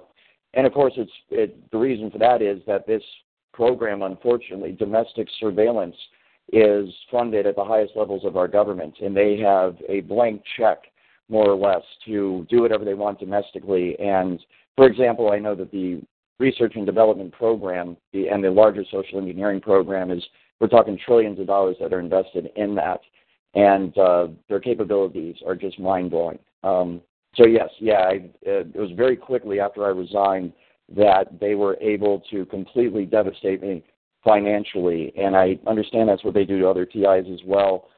It isolates you from family and friends and resources in society, and as a result, you are rendered completely helpless, completely alone. And I think one of the reasons they do that is to make sure that you are not effective in whatever it is you're trying to do. Yep. I am aware, or go ahead, I'm sorry. Oh, it's good. I'm just agreeing with you. I think you're correct on that assumption. Absolutely, They don't want us to have support. They don't want us to have money. They don't want us to be effective. They want us to appear crazy, and they have all this plausible deniability all set in. So, yeah, I agree with you. Exactly, yeah, and they can use this. You can understand the context in which they may use it, because I do believe that right now it's largely research and development. That is certainly what's going on in Seattle. But in terms of targeting individuals around America, I think that is largely experimental as well, as they are fine-tuning their tactics. There may be some that are targeted, not because they did anything wrong, but simply because they may think in a way that the government doesn't agree with. They may have been deemed, someone that might be a threat, quote-unquote, to the government in terms of just the way they think. And you could see how in the future, if they really wanted to isolate and cut someone off and make sure they couldn't be effective in communicating with other people, this is exactly the kind of program you would want run, because it isolates them, cuts them off from financial resources, and they are unable to make any allies, make any friends, or have any kind of fulfilling life whatsoever, and as a result, they'll be rendered completely ineffective in whatever they're trying to do. Yeah, okay. Well, that's, I think you've answered a lot of questions. I know the community has a lot of questions. Would it be okay? You can even give short answers if you'd like. You don't have to give in-depth ones, but I know there's a lot of people that have questions. Do you mind going to the floor? Or going to the call? Not at all. Yeah, no, not at all. Yeah, you had taught me when I just came home, so, yeah, I'm ready to go now, right. So I would be happy to answer all of them. Okay, and I'm sorry about the interaction. You know, Sean is a neuroscientist, and what he knows is what he's been taught in school, and, you know, and I'm not a scientist, so I can't agree or disagree with either one of you, you know. But, you know, I think it's healthy. It's healthy to, you know, have these discussions, but I'm sorry it got a little bit of tense. It got tense there. Never apologize. Never apologize for that. That's what this country stands for, open debate. And if someone has something to say, I will always listen to them. I would just hope that they are being honest and know what they're talking about before they speak. And I certainly try to do that. And if I'm incorrect on anything, I love talking to scientists. I'm very interested in this. And please let me know if you can enlighten me at all on any of the finer points of the technology. Okay, great. Okay, guys, I am going to start at the top. Go to Fixler. That's his handle. Hi there. Hi, how you doing? I'm good. How are you, my friend? I'm doing good. Thanks for having him on the show tonight. No problem. Bryan, how are you doing? I'm doing well. Hey, how are you? I'm doing good. Hey, I just got some basic questions, nothing technical, but this is all, it kind of revolves around people and how they isolate us. Because if we wasn't isolated, we'd have support, family, friends, coworkers, so forth. Okay, the last time you were on Derek's call, I asked you about the production team. If they had a production team in order to make you appear to be this character that they create. Right? Yes, I remember that. Okay. What? Okay, so you say they can see out of your eyes. What if you're just sitting around your house and your girlfriend, wife, husband, whatever, comes up, their underwear on? They'll snap a picture of that, right? And maybe Photoshop that to make it look like something else and put your voice behind it. What do they do in order to get people to stay away from you? What is it that they're doing? Are they putting out CGIs? We know they have voice synthesis where they're putting our voice there. Have you seen that part of the program yet? Great question, and thank you for that. Yes, that is often very, very confusing and obviously very, very heartbreaking and devastating to the targeted individual. Why are my friends and family and my neighbors and my coworkers turning against me? What exactly is going on in terms of the character assassination? As he just mentioned, what we're dealing with are people being framed, people using suggestion and innuendo and gossip and rumor to launch what is really unfortunately, a very sophisticated and very psychologically effective character assassination campaign against targeted individuals. I am aware of this because I became aware that many of the homeless people in Seattle had the exact same thing done to them. They were actually highly intelligent, made a lot of money in America, and they were actually rendered completely homeless from cities all over America, and they were put on Greyhound buses and shipped to Seattle, Washington to be experimented on. And so this same program of character assassination and career sabotage was used against them as well. So yes, that's unfortunately exactly what they do. They make stuff up, flat, plain and simple, and they fabricate it out of thin air. And what they will do is, after making up this stuff, and I'm sure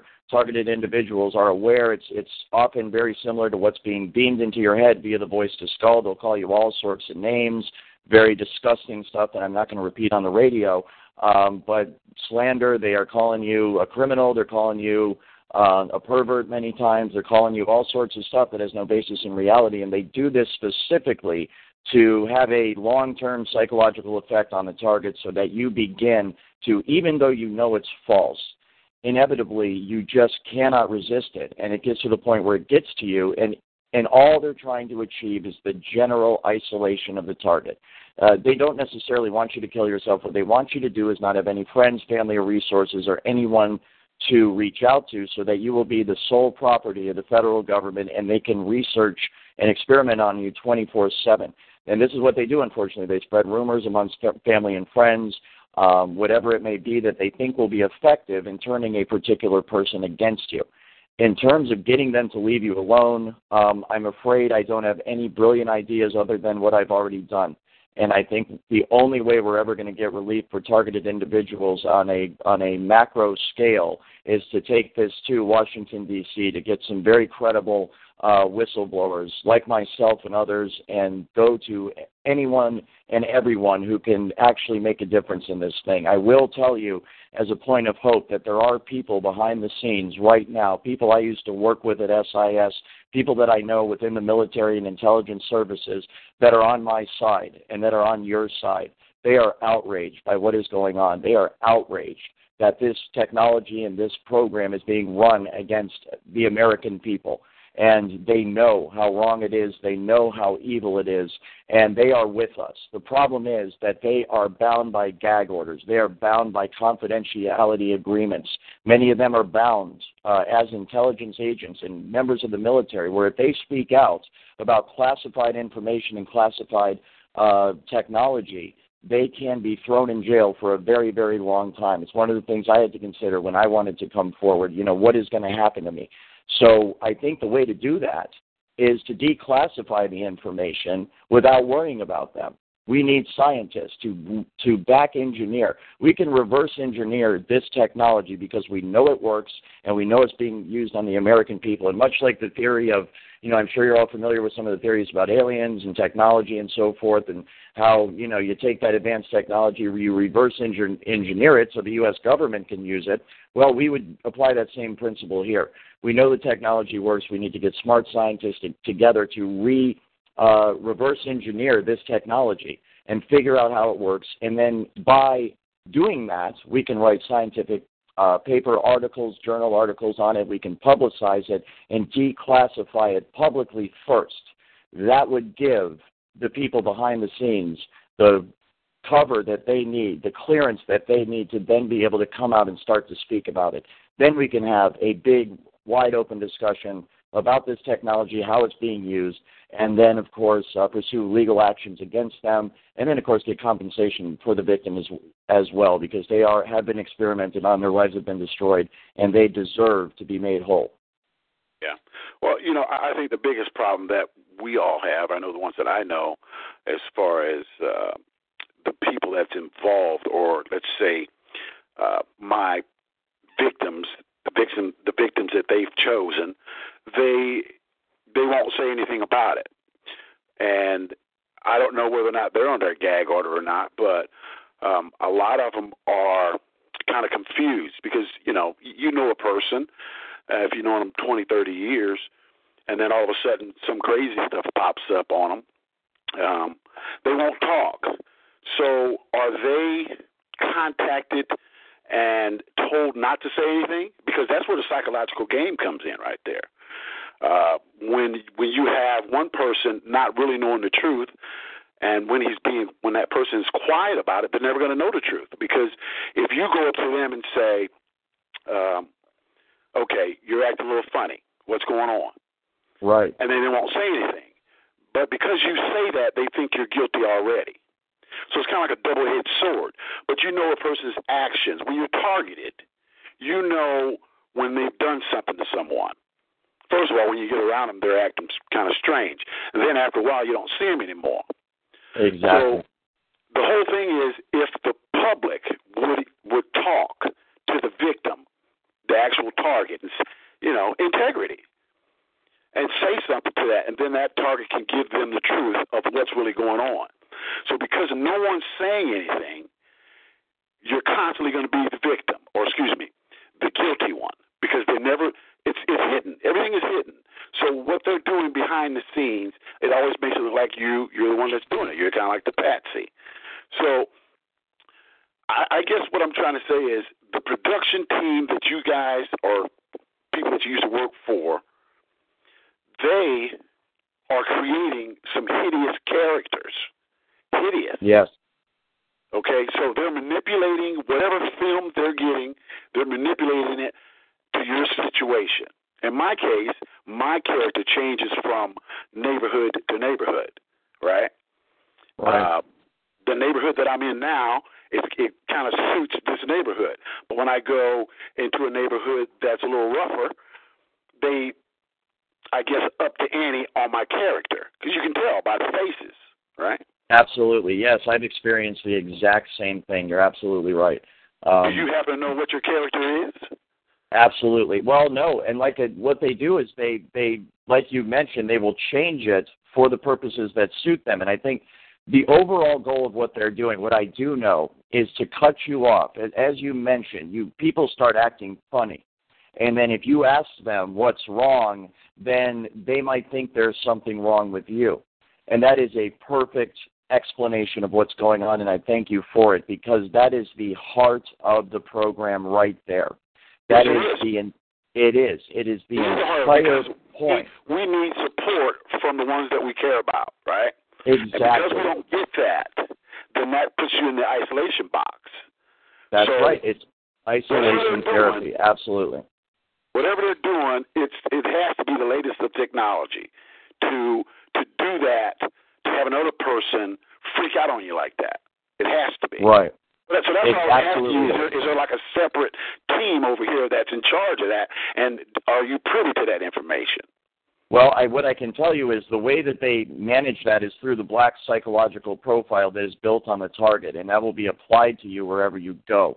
And so the entire point of that, and that is lies that are built up about you, insecurities you may have. They play on that. You know, if you're insecure about, you know, how tall you are or whatever, anything, you know, if you're overweight or you're underweight, they play into that. And the entire point is to make sure that nobody interacts with the target, and the target is scared to interact with other people. And as a result, there are no genuine human relationships that take place. There's no genuine human reaction. This is recent with me, so I can still remember a time when I had real relationships with people. But in the last 9 months, there has been none. The people that are involved in the program are not permitted to connect on a personal level with the target for the purposes of isolation. There is no love. There is no genuine compassion. There's no genuine time spent with the target, with anyone. There's no love. Many times they cut off your ability to have a girlfriend or a wife. They ruin your existing relationships. If you're a woman, they cut off your relationship with your boyfriend or your husband. They take away your children. And what they are denying you, of course, is genuine, beautiful human reaction with other human interaction with other people. And that is what life is all about. And the way that they accomplish that, of course, is through very, very sophisticated psychological tactics, like the one you just mentioned, what's wrong, nothing. And what that's designed to do, of course, is to isolate you. And so by way of when you know that that's the heart of the program and that's what they're trying to accomplish, the solution becomes very easy. If you are not a targeted individual out there and you are aware of a targeted individual in your community, go up to them and say hello. Go up to them and give them a hug. Go up to them and hang out with them and be their genuine friend. Show them love and compassion and kindness and support. That's what targeted individuals need. And be aware that you are going to be approached by other gang stalkers and told there's something wrong with this individual. That's why education is so important. We need to get past this innuendo and gossip and hearsay and baseless accusations. And the way to defeat that aspect of this program is to be human beings, is to be, you know, our best friend to our neighbor, to be a good neighbor, a good brother, a good sister, a good father and a son, a good mother and a daughter, a good fellow human being, a good fellow American. And as soon as we do that, as soon as we start creating relationships with TIs all around the country and we produce new social groups for them to be in, then we now have people on the TI side that can begin to testify to their former family and their former friends and say, that was all wrong. Those were all lies, and this is what was done to them. It's being done to them by the federal government in a sophisticated operation involving voice-to-skull, frequency weapons, and gang stalking. Come back into this person's life because it's time to let the lies go, and it's time to fight back. And the way you fight back is by loving one another. Right, right. Well, you know, my idea of getting to that point is this particular talk that we're having. I'm just going to put it on a CD, and then I'll hand it out with some of my literature that I hand out. But I mean, really, I think the biggest problem that we all have is the propaganda, because even though they know you haven't done it, okay, even though they know you haven't done it, it's hard for them. It's like a defensive mechanism of fear to know that this is actually going on in the United States. Okay, and that right. is the biggest thing for them. Some of them are so frightened that they're scared they might get targeted, so they don't want to speak up about it. You know, so yeah, we're in a pickle. But you know, I'm glad that you came out, you know, and speaking out about it, and I appreciate what you're doing. Okay. All right, thank you, brother. I appreciate it. Hang in there and stay strong. All right, you too. Thank you, my friend. I'm going to go ahead and mute you. I'm going to come down to Sean Sturt, and we'll kind of tighten up the questions just a little bit because there's a lot of people that would love to ask him a question. Can you hear me? Yes, I can hear you. Hello, can you hear me? Yes. Yes, I can. Oh, hi. Brian or Justin, whatever you like to be called, I'm glad you came out about this, and I like the way you speak about it. And I think you're very clear and articulate, and you know plenty enough to teach people who know nothing or who are totally overwhelmed and scared and new to this as a TI to really guide them at least partway into getting sort of a grip on it. And as far as the last gentleman that was speaking, I missed somebody what he said. He's absolutely right about all that character assassination. And besides face-to-face NLP character assassination, verbal slander, and things like that, do you believe in... remote influencing of people around you? Like as that gentleman was saying before, he will be treated differently as opposed to which area of a neighborhood he might enter as opposed to another area. And he might have meant he is made to appear different or act differently to those people, but could it also be broadcast to the people at large around him to make them act differently as a whole towards him? As more of a crowd. Absolutely. Yeah, it'd be hard to figure out which was which, really, for the individual. You know, I guess, except knowing that that's possible, huh? That is a great point. You are spot on with that. Yes, that's exactly the point. It is very difficult to tell, and this is where, unfortunately, intelligence agencies and people that are involved in these kind of programs, this is where they thrive, is in confusion. It's in knowing the truth, knowing the reality on the ground, the reality of the situation, having the facts, and then making sure that no one else has them. And that confusion breeds fear, and that fear breeds distrust, and that distrust breeds the breaking down of human relationships. So it's a great point what you make in terms of this technology being used to influence the people, not only to target themselves, but the people around the target. And this is part of the thing that I am trying to declassify or make known to people that's going on in Seattle, is that many of the aspects of the technology that are being used on the general public of Seattle were being used on the general public of Seattle in relation to the target themselves. And so that's what's going on. And so what they can do, I mentioned this in one of my podcasts, and it bears repeating. They can make other people not want to be a part of your life. They can just give them a general impression of, I don't want to have anything to do with this man or this woman when they're walking by you. Whether they be a personal acquaintance of yours or a complete stranger, either way, I assume, huh? Absolutely, yes. And that can do it on. That is the most destructive, one of the most destructive, if not, about these programs, because human relations are necessary for any living, breathing, sentient creature or human in this case. Absolutely, I agree. It is. It's what keeps us going. It's what makes life worth living, and it's horrible. And so you can see once someone is completely isolated from the people they used to know, and they've been completely cut off. When they go out, and of course I have done this, I did it in Seattle, I did it in Aurora, Colorado, after they completely destroyed my life twice. I went out, and I said, I know how this program works, I know what they're doing, I'm going to go out and make new relationships, and I'm going to keep on going until it actually works. And what I personally experienced was the use of the technology on other people. And, of course, I'm aware of this being done to other targets as well, where they can just make someone not be attracted to you in any way. They can make someone not want to deal with you in any way. They can make someone not hire you for a job if they wanted to. Now, they have other ways of doing that, of course. Sometimes they block your application. Sometimes they will spread rumors directly to a manager or a boss or coworkers. But they can also, with this technology, and that's why I stress the emotion and the thought and the behavior manipulation so much, because they can just influence someone not to hire you. Much of the decisions in life come down to a gut feeling. I'm not going to give this person the thumbs up and the go-ahead. They can make someone be attracted to you. Once they ruin your marriage, you know, you may never meet someone else because they can just make sure that that person says no.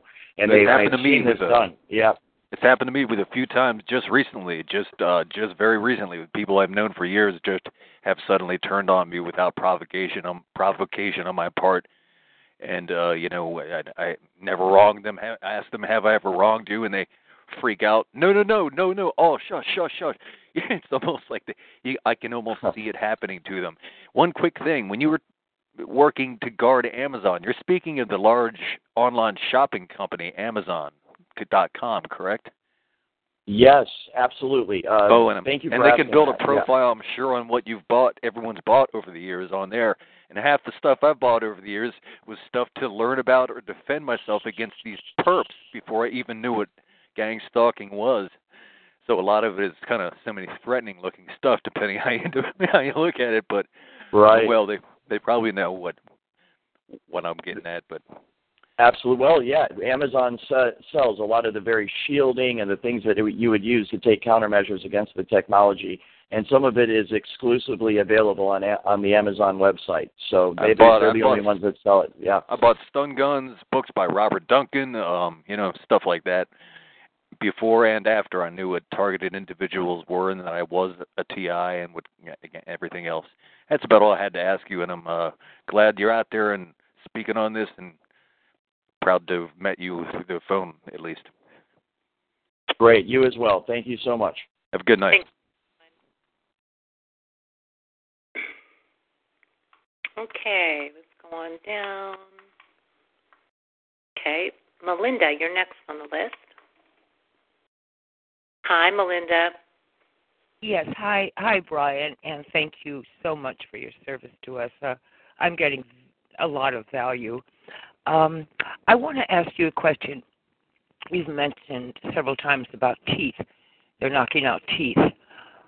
Yes. Do they ever send someone to get their teeth repaired, or are they in cahoots with dentists?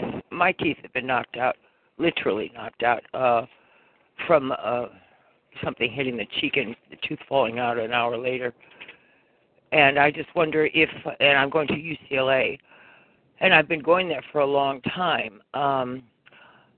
Would UCLA be in on it, do you think?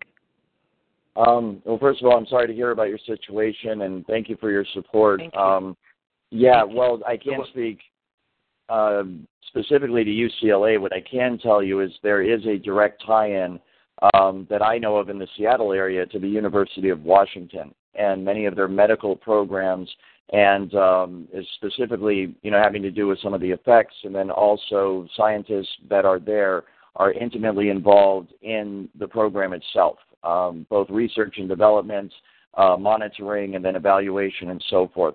So I don't know about UCLA, but I do know that, of course, within the military-industrial intelligence complex, within which research and development programs such as this exist, universities are a crucial part of that infrastructure for our country.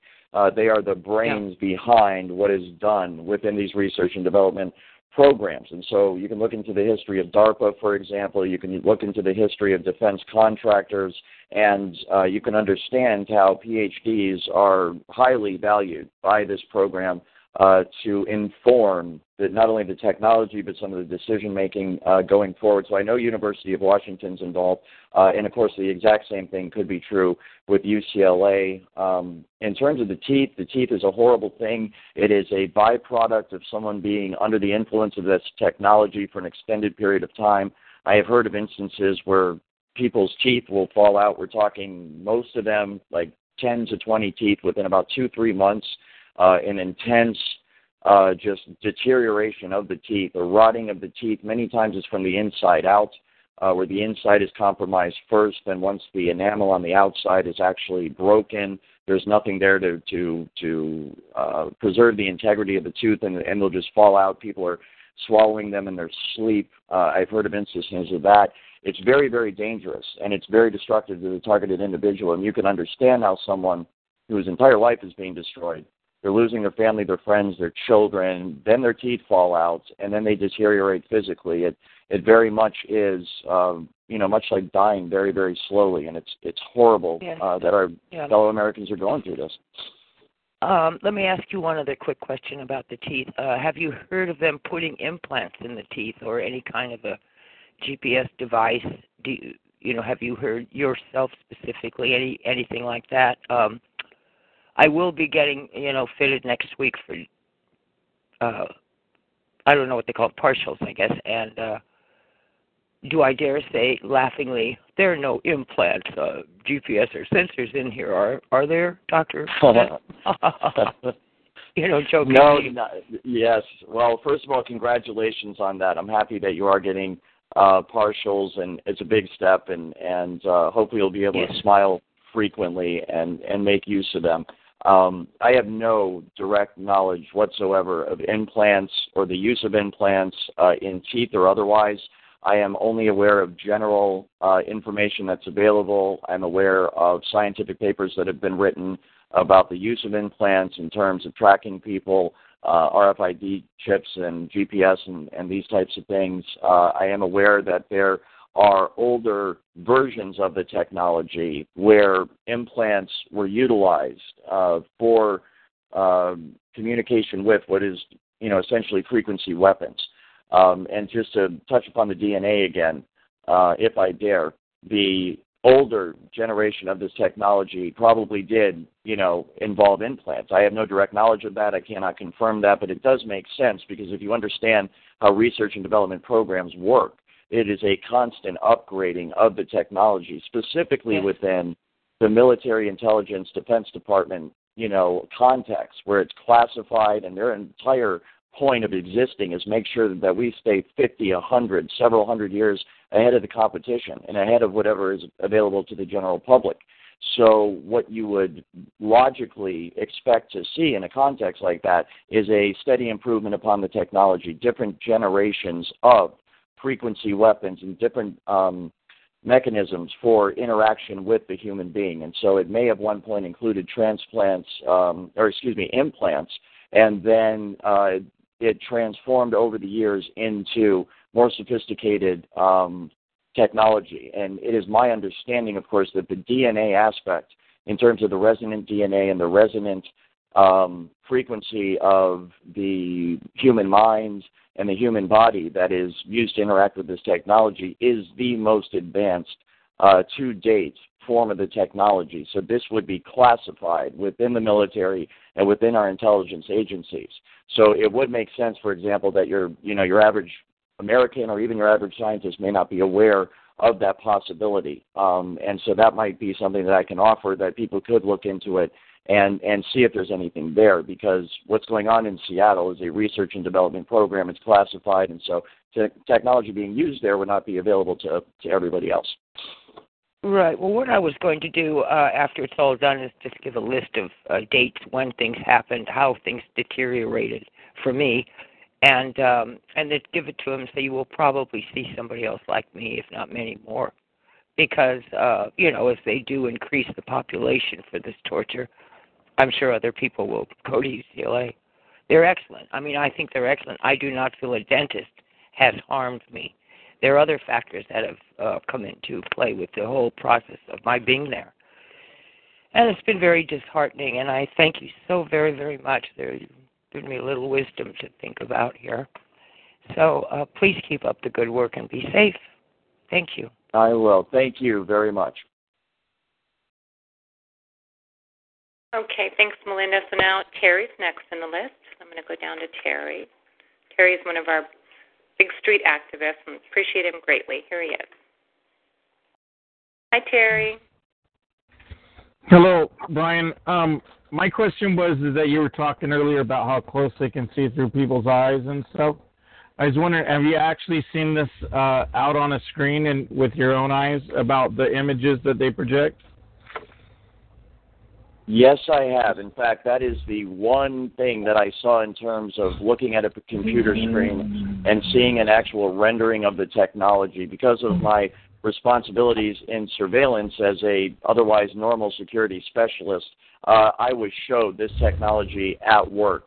And it was through the perspective, of course, of the camera, and what I was told that it was obvious it was being used through the eyes of the targets.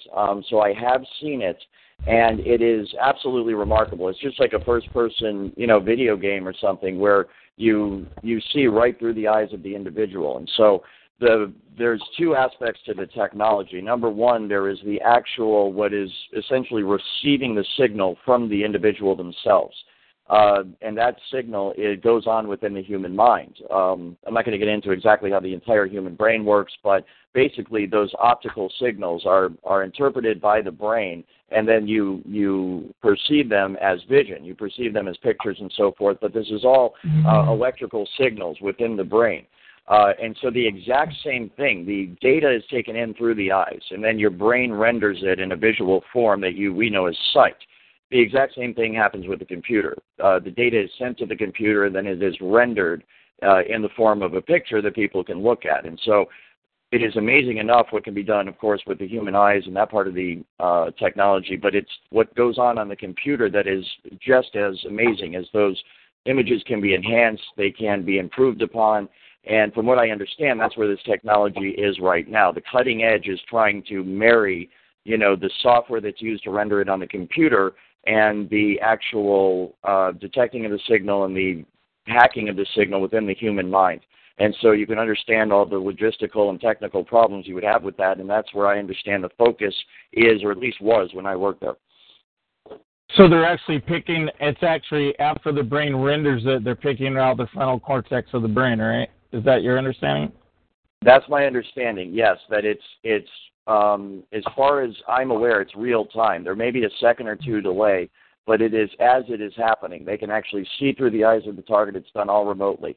And that is rendered, of course, in essentially real time on a computer screen. And then it is to the point where it's so accurate, you can actually see the individual pores on someone's face, see scars and nicks and so forth. And so you can understand how if you had several people, for example, that you were able to do this, you can see through their eyes in a room or on a street corner or within an office building, wherever it is, you can get total situational awareness simply by looking through their eyes, and you can see through basically it's like being 3 or 4 or 5 different people all at the same time, and it's highly, highly valuable for intelligence purposes and military purposes, corporate espionage purposes, and it is amazing the extent to which this technology works. It's so far advanced beyond what most people are aware of. It's truly mind-blowing, and I think that's a big part of educating people is making them understand that, fortunately or unfortunately, this is possible, and it is being done right now today. And it's a part of our reality, and we have to adjust and figure out the best way to handle it. Okay, I have one more question for you. A lot of people talk about being electronically shocked and raped through technology, shocking of the body and the genitals and whatnot.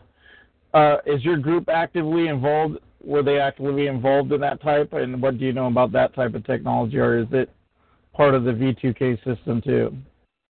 It is. It's absolutely. I can confirm that is part of the overall system. And my understanding of this technology is that the frequency that's being used, at least in the most advanced forms, that hacks into the mind. Once that frequency hacks into the mind, it has access to the entire mind and the entire body. And so all it's doing is manipulating the electrical signals within the brain. And so by manipulating the electrical signals within the brain, it can make you feel stuff. It can make you feel sensations. It can make you do stuff. It can make you think stuff, and so forth. And so, yes, that can induce shocks. What's happening normally is, from my understanding, with the most advanced type of this technology, is they are manipulating your brain to be able to feel sensation in other parts of your body. And people will interpret that as a shock, let's say, to your leg. It feels as though someone's shooting you with energy or a frequency or a spark or electricity in your leg, but there's not actually anything being shot at your leg. What's happening is they are manipulating your brain, and then it is causing you, within the part of the brain that deals with touch and sense and feel, it is causing you to perceive that someone is shocking you in your leg, when that's not actually going on. It's just generating that feeling in your mind. The other part was the sexual manipulation and sexual harassment and indeed abuse. I have heard this a lot from TIs. I had no direct knowledge of it whatsoever within SIS. Most of the ways this was used was out on the street and, of course, within Amazon buildings and in homeless shelters. But from what I understand, this is absolutely possible. It's absolutely reprehensible. I've heard from a lot of women out there. They're dealing with some very, very disgusting stuff that's being done to them by whoever is in control of this technology nationally. And I've heard from them from all over the nation. And I believe I will throw in my own personal testimony, since I am now under the influence of this technology. All of the aspects that everyone has described of this technology, I have all of those, symptoms, or all of those effects would be a better word, of the technology being used, including the sexual aspect. They can do that, and they can make you feel shocks and look through my eyes and mess with my thoughts and emotions and behaviors. So I can confirm that it actually works because it's being done to me. Okay, thank you very much. All right, thank you. Thanks, Terry. I have a quick question if you didn't already cover it. Sorry, I'm just clearing my throat for real, not being a perp. Anyways, my question to you is, what terms do they use behind the scenes? Do they use the term gang stalking? They do not. Usually it is surveillance and counter-surveillance, intelligence and counter-intelligence, data gathering, information gathering, threat assessments, risk assessment. This is the terms within which these aspects of what is basically harassing American citizens are disguised.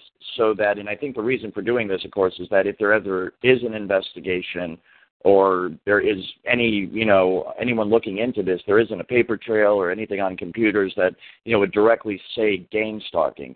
What I do know, though, is that this is not well enforced in terms of there is no, don't say anything or else. It's common sense. You become familiar with the jargon and you become familiar with the language by being a security specialist, and you speak in that way naturally. But I will tell you that within the program, there is a total sense of being completely invincible, that they're never going to be investigated because they are within veils of secrecy, classification systems, top secret research and development that is highly guarded by our government. And so because of that, it leads to a very casual atmosphere. And so what you have, they don't so much call it gang stalking, but there's a lot of slang that's made up for different aspects of the technology. And so there's stuff they call it within the program. For example, there's induced laughing. Is something that is done to a lot of TIs, and that is called actually poo-tang, which is just an amalgamation of different terms that came about by security specialists and intelligence operatives, just playing with this technology over time and coming up with their own language to describe a giggle sauce, being stupid, stuff like that. That's the terms that are used to describe it behind the scene. Also, the sexual aspects of it, attraction is something that can be induced by this technology. They'll call that the love sauce, the love juice. There's some very poo-tang again. There's some very, coarse and inappropriate terms that they say all the time to deal with the different aspects of this technology. So there is like a shorthand kind of slang that's developed, and I think it is, through that maybe if anybody ever investigated this, they might get some direct references to it, because certainly I'm aware, and it's obvious they would want to try and cover up this as well as possible. But within a highly classified research and development program, they assume that no one's ever going to find out. And so there is a very casual culture that has developed because of that. Hi, Bryan. I'd like to break in. Sure. I want to stay anonymous, but there are three things I'm thinking about, and I'm not technical, but I am very experiential. And I've been a TI knowingly probably all my life, but since 2 months before Christmas of 2011, for sure. I was electrocuted, sleeping in my car outside of the manager's office in my mobile home park when they were gassing my cats and me. I couldn't sleep in my home or out in front of it. The doctors found burned tissue in my stomach. That was in California. In Arizona, I have a round place where it's round veins where I was getting shot in the legs from something. That wasn't in my mind either. The third thing, in Oregon, I was really planning on going to church on Sunday, and Saturday night they raped me both places so bad. I still have the blood and the skin saved from it. And none of that was from what was in my mind. It was physical. So I have to say it goes beyond just the mind. Oh, absolutely, yes. And obviously it's horrible that happened to you, and this is exactly why we need this program investigated immediately. Whoever it is that has jurisdiction over highly classified research and development programs needs to take this seriously, and they need to investigate it now, because the story you just heard from her is a story I've heard from many, many people around this country, and they are being abused, and they are being assaulted, and they are being harassed, they are being tortured, they are being violated in horrible, horrible ways. And it needs to be stopped now, and that is why there's a sense of urgency here. I'm very uncomfortable with the FBI's answer that there's nothing we can do about it, and I'm very uncomfortable with some of the understandable kind of acceptance that happens to TIs over time, where they just say we got to learn to live with this, there's nothing we can do. I think we really do need a renewed sense of urgency around this issue, and we need to do something about it right now. I am not at all debating at all. I believe you 100%. I will defer to you on that in your personal situation. I'm sure that's what happened. And, if there is no other person present, then obviously the symptoms of whatever is being caused is being done through the technology. And whether that is something being shot at you or how that occurs, I think we would have to investigate that on a case-by-case basis, but I have every reason to believe you're telling the truth, and I do not disagree at all. That's only a smidgen of what I've been through, but I just wanted to point out that it is physically a reality, and other things, too. Absolutely. I appreciate your information. I appreciate your strength behind it, and I'm listening. Thank you. Thank you very much.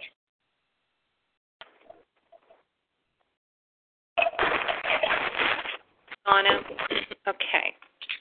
I'm going to come down to California. So, again, let's keep your questions short and be aware that other people have questions, too. So, California. Hi. Hi. Hi. Hello.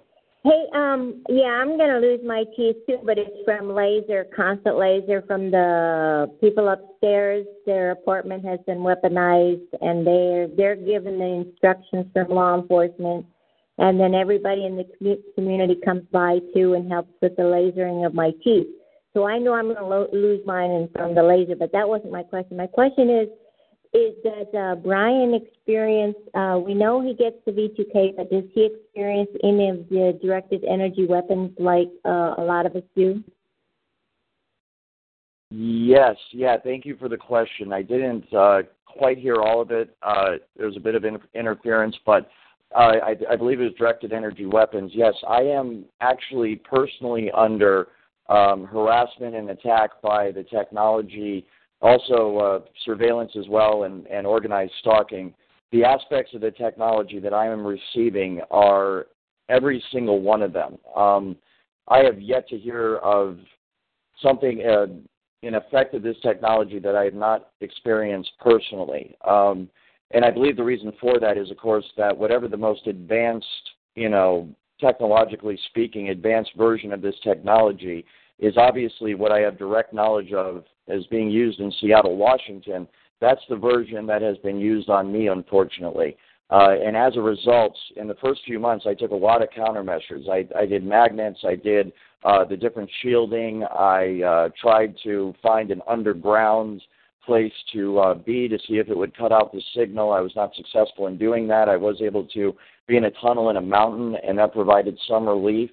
All sorts of other things. I have looked into broadcasting radio frequencies of my own to block it, but of course I do not have at the moment the financial resources to accomplish that. But my point in that is that, yes, I am receiving every aspect of this technology. It is interfering with my thoughts. It's interfering with my thinking. I get voice to skull where they're talking to me all the time. I hope to do some podcasts in the future to share with people what they are actually saying to me, because I think it can be very educational for others to understand what is being said to whistleblowers, so that, number one, I can tell my story. Number two, it can help prepare other whistleblowers who may come forward in the future for what they might have to deal with, and give them a realistic understanding of the price and the sacrifice that may be required if you come forward. But I have had, yes, physical torture, induced pain. I've lost 80 pounds since I resigned from SIS. I have been under tremendous emotional and behavioral manipulation that makes it very, very difficult for me to concentrate. It makes it very, very difficult for me to get anything done. And despite all that, I have managed to, number one, investigate everything in Seattle after the fact, and then fight through all this, and then, come out the other end here, so to speak, and be able to make my information public. But I am under constant, influence of this technology all the time, including right now, by the way, where they are interrupting my thought patterns. I have had to work very hard to keep my train of thought going and be able to remember what I was going to say and complete the sentence, because they're constantly beaming stuff into my head, trying to mess with me so that I forget what I'm saying. It is a very, very stressful and very, very disadvantageous position to be in when you're trying to get something done, especially handle an issue that is this important with such care, with such delicacy, to make sure that you say the right thing and do the right thing, and you understand the implications of everything you're doing. It's very difficult to accomplish that under this kind of torture. It's the perfect weapon to disrupt someone who may be trying to mount a very thoughtful campaign against a very illegal program that's being run against the American people. And as a result, I am genuinely fearful for our future that this technology will be used to interfere with people that are standing up to tyranny and abuses of power in any aspect of society, because it, unfortunately, it's perfectly geared toward that. And that's why I think we need to expose it, because these people can achieve total control of every man, woman, and child in society and make sure society goes the way they want it to go very, very easily, unfortunately, once this technology is perfected and rolled out against everyone.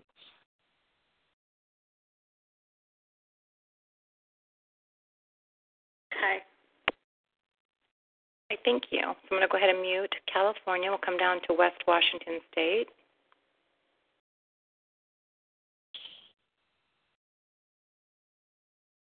West Washington State.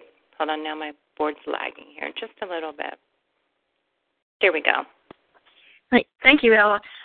Bryan, I just want to tell you that your articulation is beautiful. Your concentration is perfect, and I certainly appreciate your courage and your conviction for what you're doing. I heard you say something, and I'm so sorry that you are being targeted heavily. I've been targeted for 15 years, and I know that you're being targeted in one of the most severe ways, because you are You're someone who poses a problem for these people.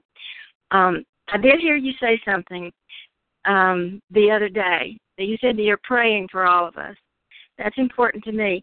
I know that all these horizontal personal relationships are part of the problem that we do have to face, that loved ones and family and friends can be separated from us. But there's a vertical relationship that hopefully you know about, that God showed himself 3 days ago from one coast to the other. And I think the biggest miracle there was that people in this nation were all focused on this one thing, on him and on what he did. And I think that's beautiful. You are in my prayers, and I know I've heard other TIs say that too. So know and be comforted by that, because he is the God who created everything. He is much more powerful than this technology. And when he decides to reveal something, it will be revealed. I believe you're part of it. I believe we're all part of that. So I just want to say God bless you there for that. And I did have a little question.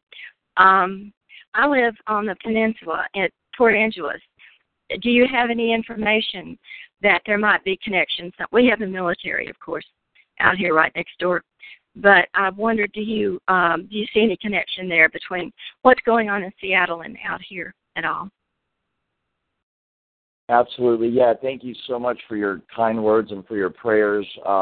Yeah, thank you very much. Love you, and I hope that, I can't believe you've been, undergoing this for 15 years. I mean, that is just remarkable, and every time I hear that I cringe, because I've been dealing with this for 9 months, and it's so awful. I cannot imagine dealing with it for any amount of time. It really is heartbreaking to me, and I do believe there is a higher power, and I do believe he's watching over all of us, and I think he's given us a lot, to lean on in this world. And so even though we do have enemies, I think we have each other, and we have ourselves, and that's what we have to lean on in tough times, and that's why you guys give me so much inspiration and so much strength, and I want to thank you for that. I'm not aware of any specifics regarding that, but the surrounding military bases in the Seattle area, there is a naval base that I'm aware of that I heard mentioned all the time. I have heard directly mentioned that naval intelligence apparently is playing a key role in this program, and I think, that obviously makes sense. I have heard, and I will say that I cannot personally confirm this, but it may be something worth looking into if anybody ever investigates this at the national level. And when I say things like this, I'm speaking directly to people behind the scenes that may be thinking of making some sort of a move against this program. It's a lead that you might want to follow up on, of course, is that the military bases in close proximity to populations that are having a high percentage of their people being experimented on and being tortured by this technology, communities that are have a lot of organized stalking going on of their civilians do tend to be, in many, many cases, almost all of them I've heard of, directly adjacent to military bases, at least where there's something going on at the town level and the societal level, and certainly Seattle is no exception to that. It's not exclusive to that. There are individuals that are nowhere near a military base that are being targeted. But I think that's definitely worth looking into, because that would be the ideal place to house any kind of equipment that would be used to broadcast a signal, or at least control signals that are affecting the local community. So, that's a great point, and I think it needs to be looked into. Okay. Thank you so much. Thank you, Ella. Yes, thank you. Okay. Thank you, Lonnie. I'll go ahead and mute you and come down to Florida.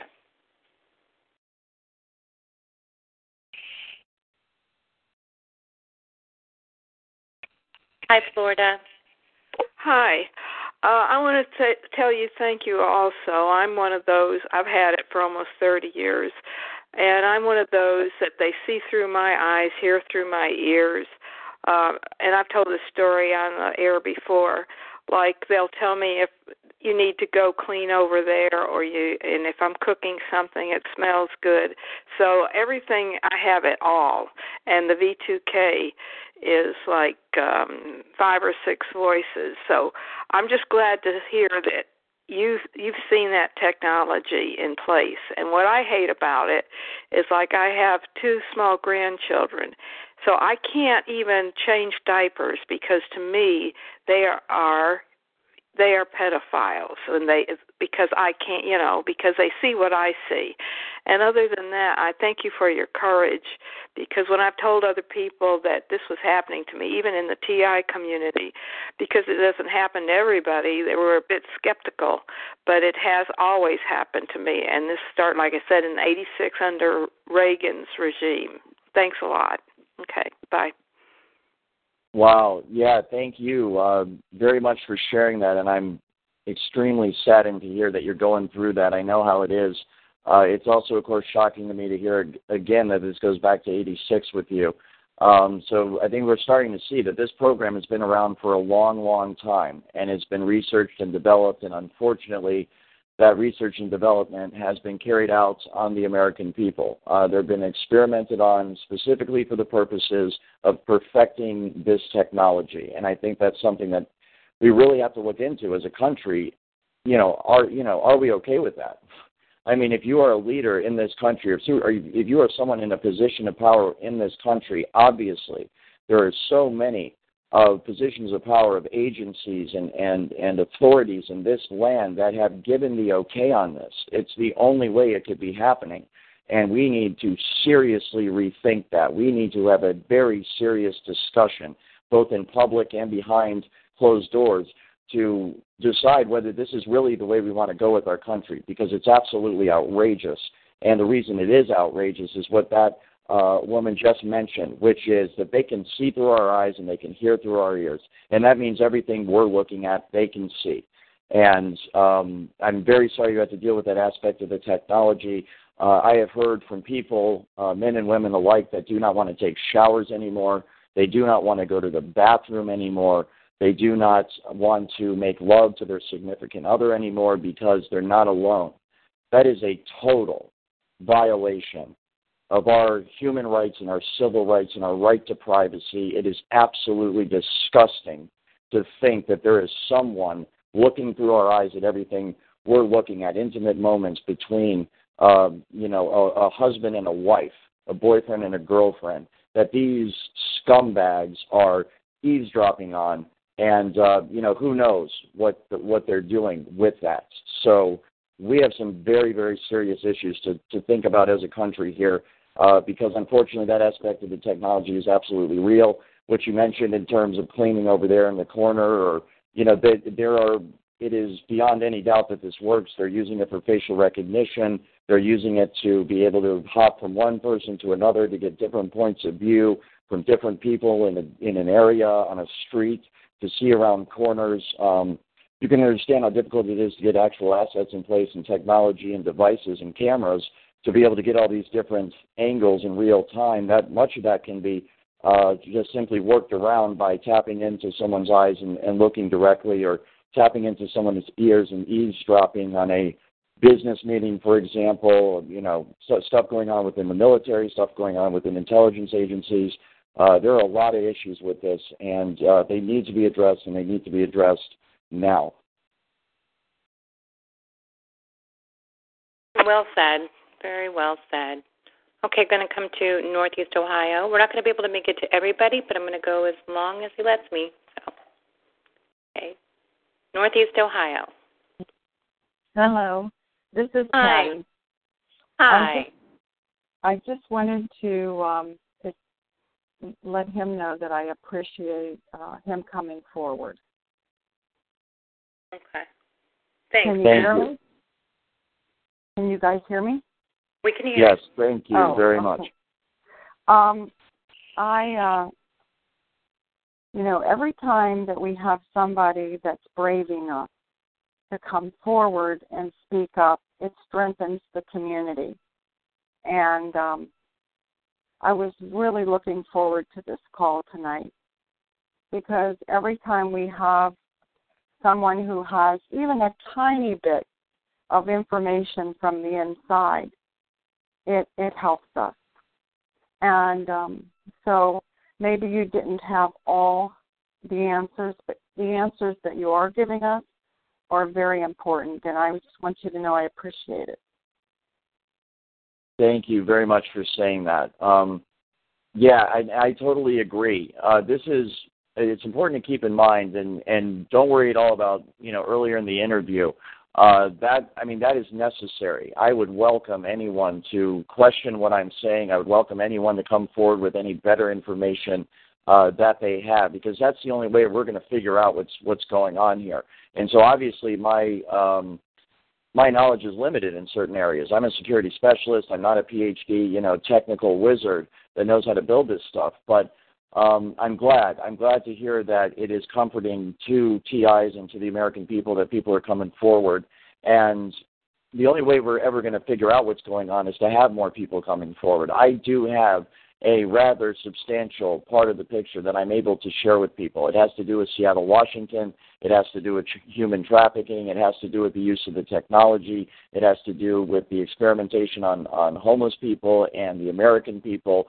And all the other things I have mentioned. But there are obviously aspects of this program that I have absolutely no clue about, because it is a program that is, by its very nature, concealed within highly, highly classified sectors of our government and of our military and intelligence complex, within private corporations. One of the things that's very, very difficult to get access to if you're the public is the proprietary information that is protected by laws that protect corporations. Many times it's much more difficult to find out the secrets of a corporation than it is to find out the secrets of the government. And the people who design these research and development programs for highly sophisticated state-of-the-art technology understand that. And so unfortunately, they have designed these programs specifically to avoid detection. And the reason they do this is so that when a whistleblower does come out, I have direct knowledge of the private security industry's involvement. I have the direct knowledge of Amazon's involvement. I have the direct knowledge of DESC, Downtown Emergency Services Center, involvement. I have direct knowledge of the federal government's involvement through military and intelligence personnel that are hired by SIS to provide the expertise that SIS needs to deal with this technology and deal with experimenting on its own employees and the homeless population of Seattle. Obviously, there are scientists everywhere within this program. There are highly educated, brilliant minds, the best minds, bar none, that our country has to offer are recruited into research and development programs exactly like this for the purposes of dealing with technology like this, dealing with the psychological aspects of this. One thing we haven't touched on is the false psychiatric diagnoses that many targeted individuals get. All manner of science and technology is involved in a program like this. It is a national industrial effort that takes the strength of an entire nation to be able to coordinate and carry out and perfect programs like this and technologies like this. And so as a result, it's going to be very, very difficult for, 10 people, 100 people, much less one person, to understand every aspect of it. And like you said, when someone does come out and blow the whistle, what we get is a piece of the puzzle. What we get is a bit or a bit more information than we already have. And as we get people to come forward, we can start to build a bigger picture of what's actually going on. And I think based on the fact that we are now turning the corner in terms of the fact that this technology exists and it works and it's being used, we're turning the corner in terms of understanding that gang stalking and organized stalking is being used. We're turning the corner and starting to understand that the psychological profession is involved in this for rendering false psychiatric diagnoses against targeted individuals for the purposes of saying they're crazy, and therefore it's not a technology, it's psychiatric problems. These are key pieces to the puzzle, understanding that as private security companies that are involved in surveilling people, that are involved in sometimes utilizing the technology against people. These are all important aspects of this program, and I hope that by me coming public and others before me, people will be encouraged to come forward after me and fill in the blanks, so to speak, so we can have a real good beat on what's going on behind the scenes in this country so that we can know where to attack, we can know where to investigate, and we can know where to go to get it shut down and to get justice and compensation for the victims of this program. Thank you. Thank you very much. Okay, I'm going to go to New York now. Hi, New York. Hi, I'm Luda from Western New York. It's been a pleasure. Thank you for the information. I learned from everybody on these calls. I've been targeted probably for 25 to 30 years that I'm aware of, and probably far longer than that. I'm kind of unique. I'm one of the very few, and I don't know. I guess there's one other person in the Northwest, but I'm blind. I do have a little vision, but nothing that's usable. So my question is directly about the visual seeing through my eyes. I believe everything you say is correct. I totally believe everything because I'm a witness to it all, and I'm an observer, and I'm a participant thanks to them. But what I want to ask you, Bryan, is if I walk around, like, for instance, I don't need vision. I can function in this world with no vision, with my eyes closed. And in my wildest dreams, I have believed that if they see through my eyes, if my eyes are closed, do they see through my eyelids as well? Because I keep my eyes closed 90% of the time. I have no need to keep my eyes open because I can function totally. I can cook. I can make bread. I can do anything in the world with my eyes closed. So do you know for a fact, do they see through the lids or must your eyes be open? This is what I really need to know. Thank you very much. That is a brilliant question, and it's something that I've been wondering as well. Unfortunately, I do not know specifically what the answer is. There is a phenomenon that I'm aware of people that describe it as though, and I've actually experienced it myself, of seeing with your eyelids closed. It would be an educated guess on my part that likely what's going on is that an image is rendered in the minds via the frequency technology itself. For example, the third eye, so to speak, in spiritual traditions, there are aspects where people have talked in ancient times about being able to see through their third eye with their eyes closed. That's a very interesting question. I would love any technical information that anybody has on that. And as far as the optics, is it even possible to see through your eyelids? Well, I would think there may be a way. I can tell you, Bryan, that if I'm looking at something and I perceive it in my own strange way, when I shut my eyelids, it's still there. The image is still there, even as though my eye was still open. So I don't know if they've done this to me because I get horrific things done to my vision, which I don't think other people experience. I mean, they can do so many things that it would scare you what they can do with your vision, with colors and bright lights and all kinds of patterns and all kinds of things that I don't think everybody's getting done to them. I think I'm kind of unique with this, and I can tell you that I can see with my eyes open or closed the same image. So something has been done to my, ocular vertex, and I strongly believe this, but I'm just trying to help others that somehow if you people are sitting there talking with someone that knows about the program or you don't need your vision, you're outdoors. I'm outdoors at 90% of my day. And with sleep deprivation, I'm not allowed to sleep either. I haven't slept in a bed for 8 years. So consequently, I tell everybody, close your eyes. If you don't need to use your vision, shut them. Let's give them a little bit of a challenge if they're going to put us through this torture. And it is torture. Absolutely. That is very well said. And thank you very much for sharing that. Yeah, I agree. I have experienced the same thing where I close my eyes and I see through it, and I would love to know how that works. I'm fascinated by stuff like that to understand the technical aspects. It's horrible that you've had to go through that. That's why we need to investigate this. This is also these testimonies we're getting from people need to be taken seriously.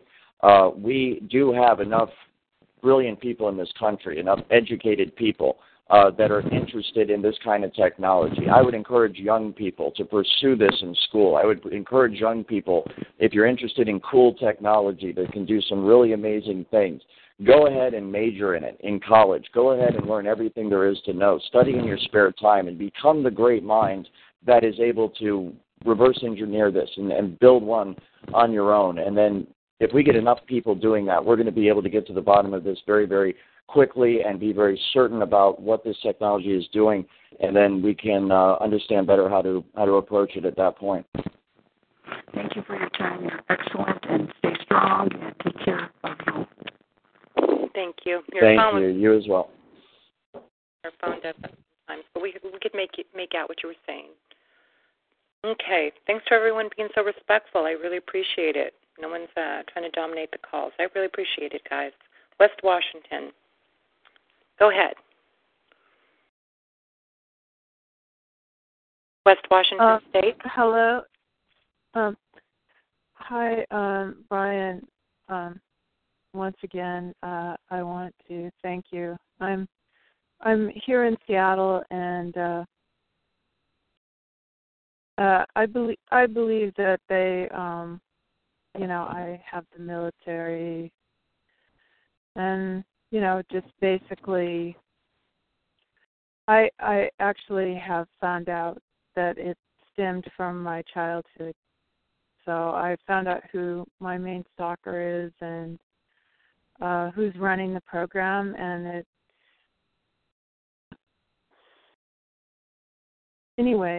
I'm wondering if you're going to be available to us as an expert witness. Absolutely, yes.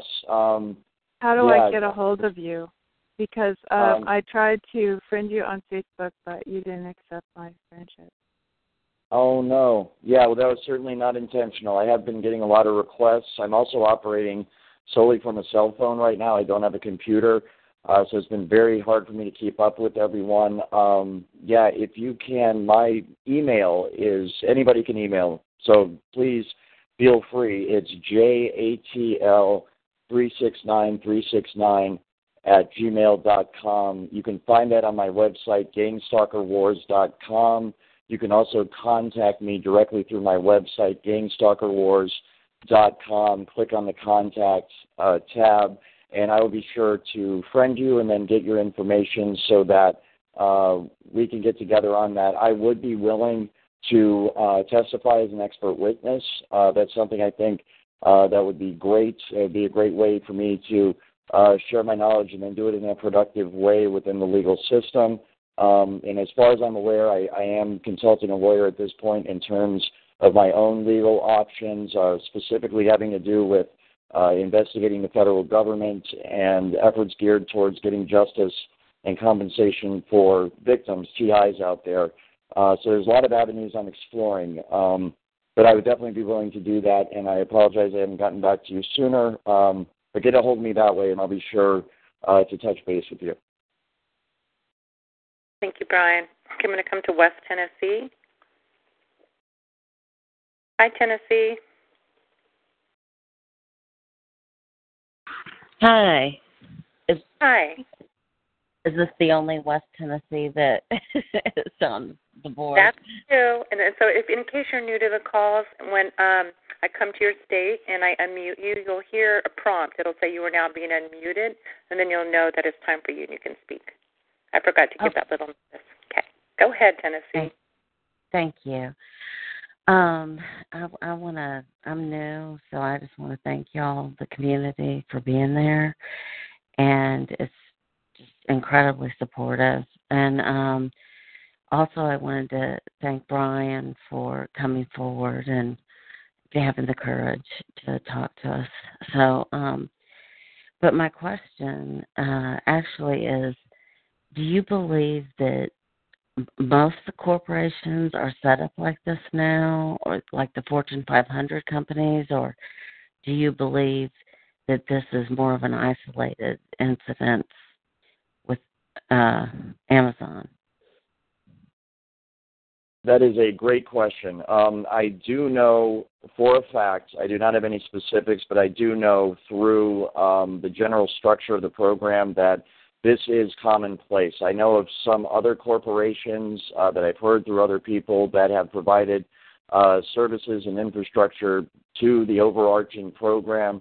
And just to clarify, when I say the program, I'm speaking about the federal program under which all of these other aspects are contained. And so I refer to it as a social engineering program. I refer to it as a research and development program. But it really does take on that characteristic, because what it's doing is it is utilizing all aspects of society. It's utilizing local and state police. It's utilizing companies. It's utilizing neighborhoods. It's utilizing all socioeconomic levels and backgrounds of people. It's utilizing all ethnicities and all religions. It's very much an all-encompassing program. And to engineer means to design and build something. It means to take, and in terms of social engineering, what they are doing is they are designing and they are building society in the way they want it to be. They have a vision for us. They have a vision for our country. They have a vision for the world. And unfortunately, the reality of this technology makes them perfectly capable. It makes it attainable for them to actually impose their vision for society and for the world, for this country, on us, and do it in a very invasive, a very malicious, and a very abusive way. And it's very, very concerning, because the people that are in charge of this program are people that are concerned with society on the macro level. They are concerned with grand visions of how society is working and how they want to change it to get it more the way they want it to work. And that does involve individual corporations. So you can imagine the amounts of resources that a multinational corporation will offer to a program like this, capabilities that are not built into our governmental system. And so when you go to try to accomplish something, from the program's point of view, from the government's point of view, what you look at is how can we most easily accomplish what we want to accomplish. And it's very, very natural to reach out to the heads of industry and corporations and business in America to build partnerships with the federal government. And this is exactly what's going on. So I can speak to, for example, other corporations like defense contractors, Raytheon, Lockheed Martin, Boeing. All of these companies have a long, long history of working hand-in-hand with the federal government in research and development programs like this. I am now getting to Amazon, and you can, of course, think about other corporations that may be involved. I have no direct knowledge, so I'm not going to name anyone, but I can say that this is exactly how the program works. It's exactly how this country works, and there is a very close relationship, a marriage between government and business in this country, and it goes back many, many generations, and it is going to continue into the future, and it's something we need to look into in terms of checks and balances, because you can just outsource stuff to companies, and then it's not under the normal checks and balances that were built into our government to protect our freedoms.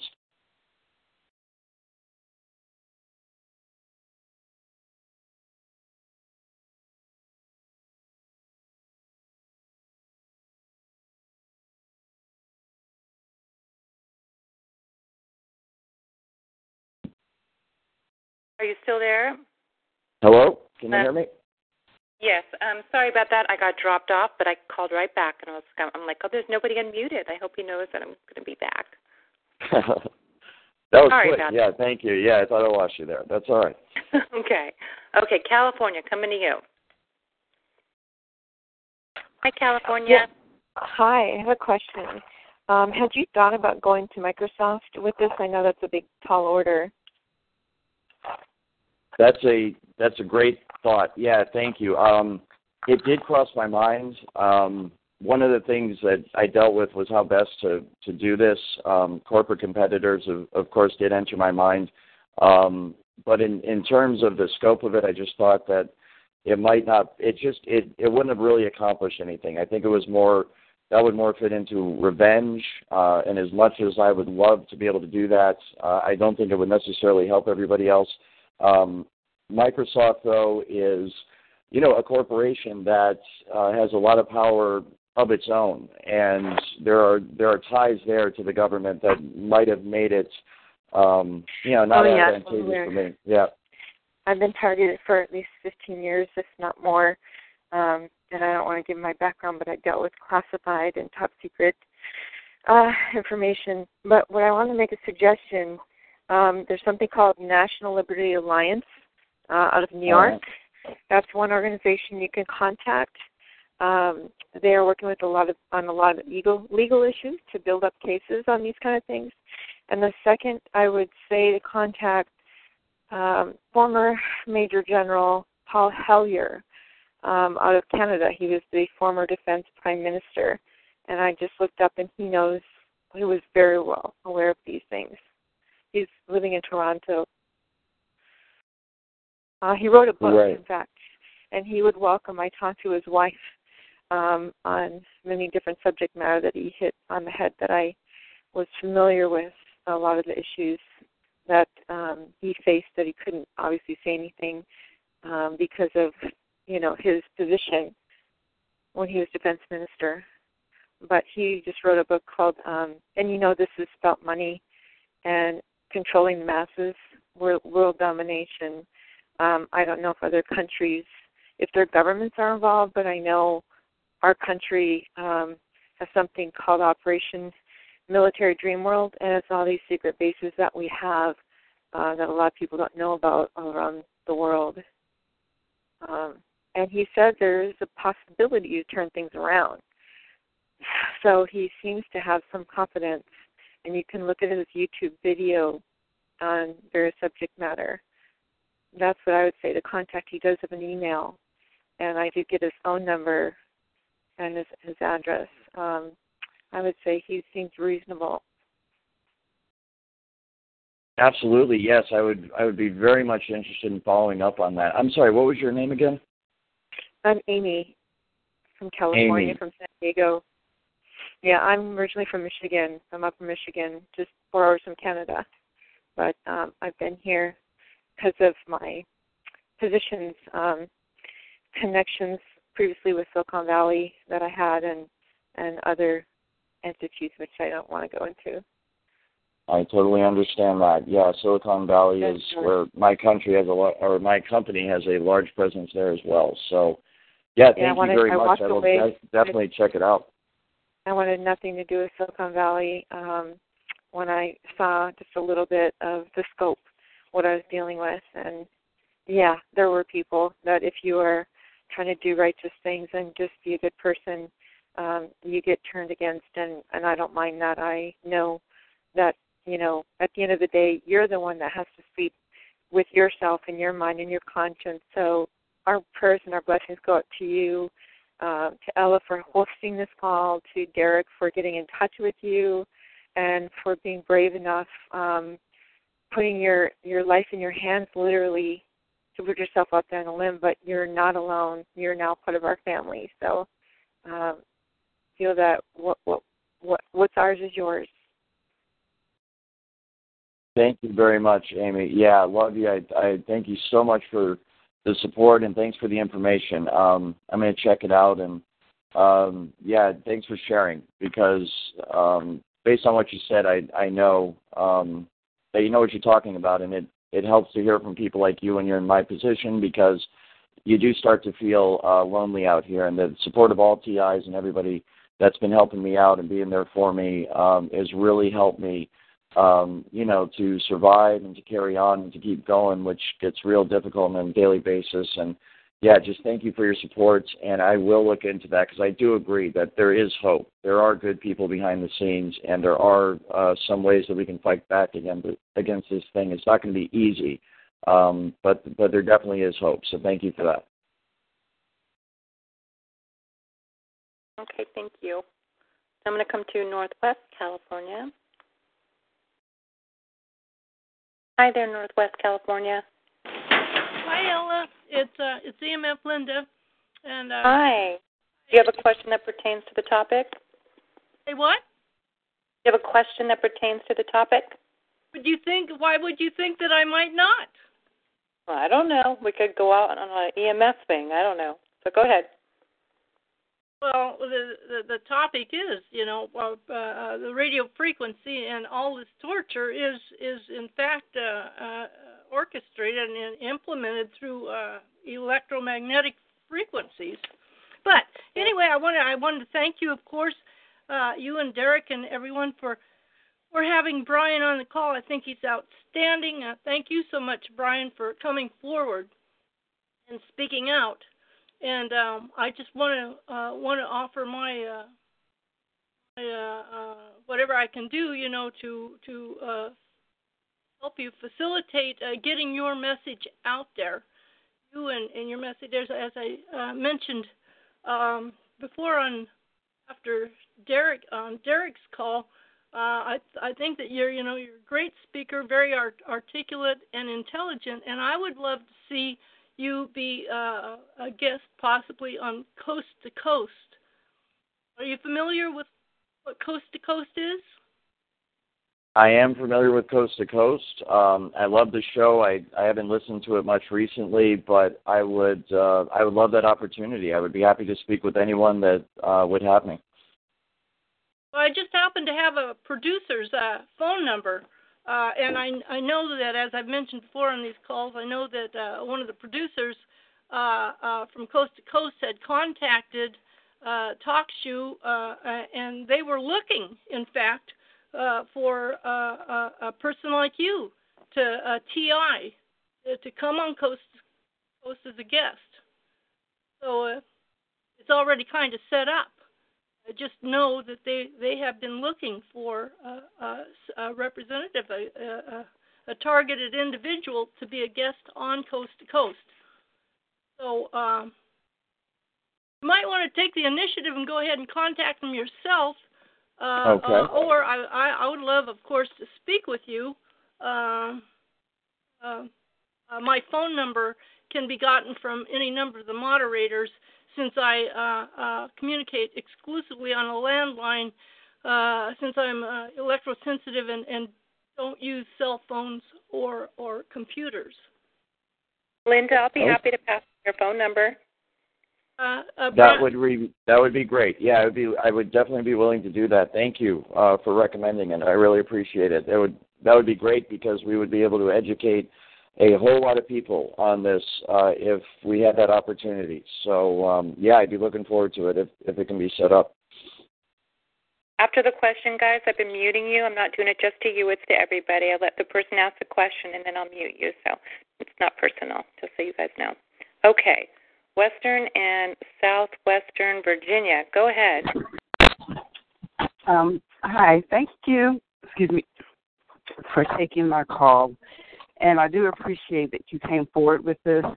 I mean, I have a million questions, but I'll just ask my most pressing one. I learned that I was a TI earlier this year, January this year. And my question is regarding gang stalking and the police. Yes. Sorry. Well, I'm in the process of trying to figure out what's happening to me. So one thing I've done is I joined a course called the Citizens Police Academy here locally. I actually just had my first class today. Not really sure what to expect from it or what I'm going to get out of it, but one thing I'm curious about, at first I thought I was being gang stalked by the police, because every time I see a police officer, it's always the same faces over and over again. And then another time I saw a police officer, he looked like maybe he was in his early 20s, but he had to be every bit of 500 pounds. So I was like, I don't think police officers are supposed to get that big. So now I'm wondering if I'm actually being stalked by the police, or are there people dressed as the police that are in these marked cars to make it look like we're being stalked by the police? Do you know anything concerning that? I do not specifically. It is a good question, though. I mean, that would be highly, highly illegal if someone is impersonating a police officer and driving around. So that's a very good question. The only thing I can offer that could be an alternate explanation, of course, flat out, it is possible that the police are trailing you, they're following you. We do know for a fact that local police departments, unfortunately, are involved in this program. Certainly when they respond officially as police officers, their behavior suggests that they are in the program. They often will fail to intervene on behalf of citizens and get anything done. one of the things that may be occurring in terms of who's following you could be the use of security vehicles. A lot of times security vehicles that are marked will look very much like police. I don't know if that applies in your case, but private security companies do have marked cars that they roll around in, and oftentimes they have insignias on them that resemble police departments, so that could be what's going on. And then, of course, they're also in unmarked cars. But if there is any direct harassment from the police department, that's a major problem, because who are you going to go to report that? I'm not sure. The obvious solution here, and which comes to mind for me, that I'm trying to organize to make an affordable option for citizens, is a private security company that will actually cater to the needs of TIs, where we can get out to your community, where we can start to surveil the people who are surveilling you and give you at least some idea of who it is that is messing with you, and then try to discourage them from messing with you anymore. The problem is, of course, that this stuff costs money. So I often recommend to TIs, if you do have money, go ahead and hire a private eye or a private security company, and they can work locally in your area, start to surveil the people that are surveilling you, and maybe give you a better idea of what's going on. There's always a possibility it's not gang stalking. There's always a possibility there's something else going on. But this is so widespread, I'd say 99% of the time it's got to have something to do with this, especially if people have gotten to the point where they are worried and they're taking action. It's most likely this program. So I wish there was more options for TIs, and that's one of the things I hope to accomplish is to get some sort of a citizens task force, for lack of a better term, and that could be accomplished through private security companies. Kind of have some good guys out there as well. I wish I could offer more, but I'm sorry you're going through that. Thank you for that. Thanks for responding to her question. Okay, I'm going to come to South Kansas next, and then Cece, you're after Kansas. Go ahead, Kansas. Hello. Hi. Thank you very much for taking my call. I thank you, Bryan, for reiterating the urgency of what we're going through, and that, we need to come together and do something pretty quickly about this. I have two questions. When I first found out about this, I saw a couple of people on the Internet advising people to make signs in your home to inform people that are behind the computers that this is illegal, that they're illegally viewing you. Do you think that that's a good idea, since you said you did see some of the targets? Would that be effective if a lot of us made signs and say illegal surveillance, torture, and allow the people who are viewing us to see it? Do you think that would be a deterrent for them to be doing this to us? It's a good question. It's not necessarily, unfortunately, going to be a deterrent for the people doing it to you if they have clearance on high from doing it, but I believe that the idea behind that is you are serving notice to them that they are violating your privacy, that you do not appreciate it. A lot of the interaction with gang stalkers is done without verbal interaction. A lot of times you don't have an opportunity to state, I want you to stop, I do not want you to do this to me. So the posting of a sign could be useful in that way, and then if any court proceeding should happen or any legal action should be taken, at least you serve notice that they are in fact bothering you, they're harassing you, and you want them to stop. From everything I know, unfortunately, an individual gang stalker or someone individually or as a group surveilling you would not necessarily be deterred by that, but it could come in handy later on. Okay, and were you able to glean any information about maybe any way that we can protect our minds from being taken over? Like we get a lot of advice about listening to music all day long. I have a disabled daughter, so I use that. Have you heard anything that may be effective in protecting our minds from being overtaken by these computers? Absolutely, yeah, great question. Yeah, thank you. Yeah, in terms of protecting your mind, there's shielding, of course, that you can look into, varying results for different people. But I do find that listening to music helps. I find that singing along with the music helps. I find that occupying your mind in any way possible helps. If you can keep a steady train of thought going, if you can be active in your mind, if you can be in conversations with other people as much as possible, talk to your children and have them interact with you. Human contact seems to be a great deterrent, or at least a great defense against some of the effects of the technology. And I would encourage people to do that. I've heard, if you play two different radio stations at once, that can be effective in disrupting your mind's ability to perceive what the message is that's being sent to you. But, of course, it can be very annoying listening to two radio stations at the same time. I would, in terms of technical shielding, it depends on what they're actually doing to you. So one of the things I will work on is putting something up on my website when I get some good advice from some experts on stuff to recommend to people. But things you can do is talk to people, talk to yourself if you have to, sing to yourself, read all the time if you can, interact with other people, and remember to laugh as well. I think laughing, staying in a good mood, staying positive, joking around with whoever you're lucky enough to have around you can all be very, very effective. Try your best to enjoy your life and live life to the fullest despite what they're doing to you. And the first step in that is realizing you did nothing wrong and they are violating your life and your happiness, your human rights, your constitutional rights. Know that you're in the right, and then know that they have no right to do this to you, and occupy your time. Be as happy as you can be and amuse yourself and try to enjoy life despite what they're doing to you. Okay, thank you very much. Bless you and Ella both for doing this. And I just have a question that I'll kind of direct to Ella that I have the same idea that Greg did. I'm making flyers for me and my daughter to actually have our picture to show them the innocence of my daughter with Down syndrome that they're doing this to.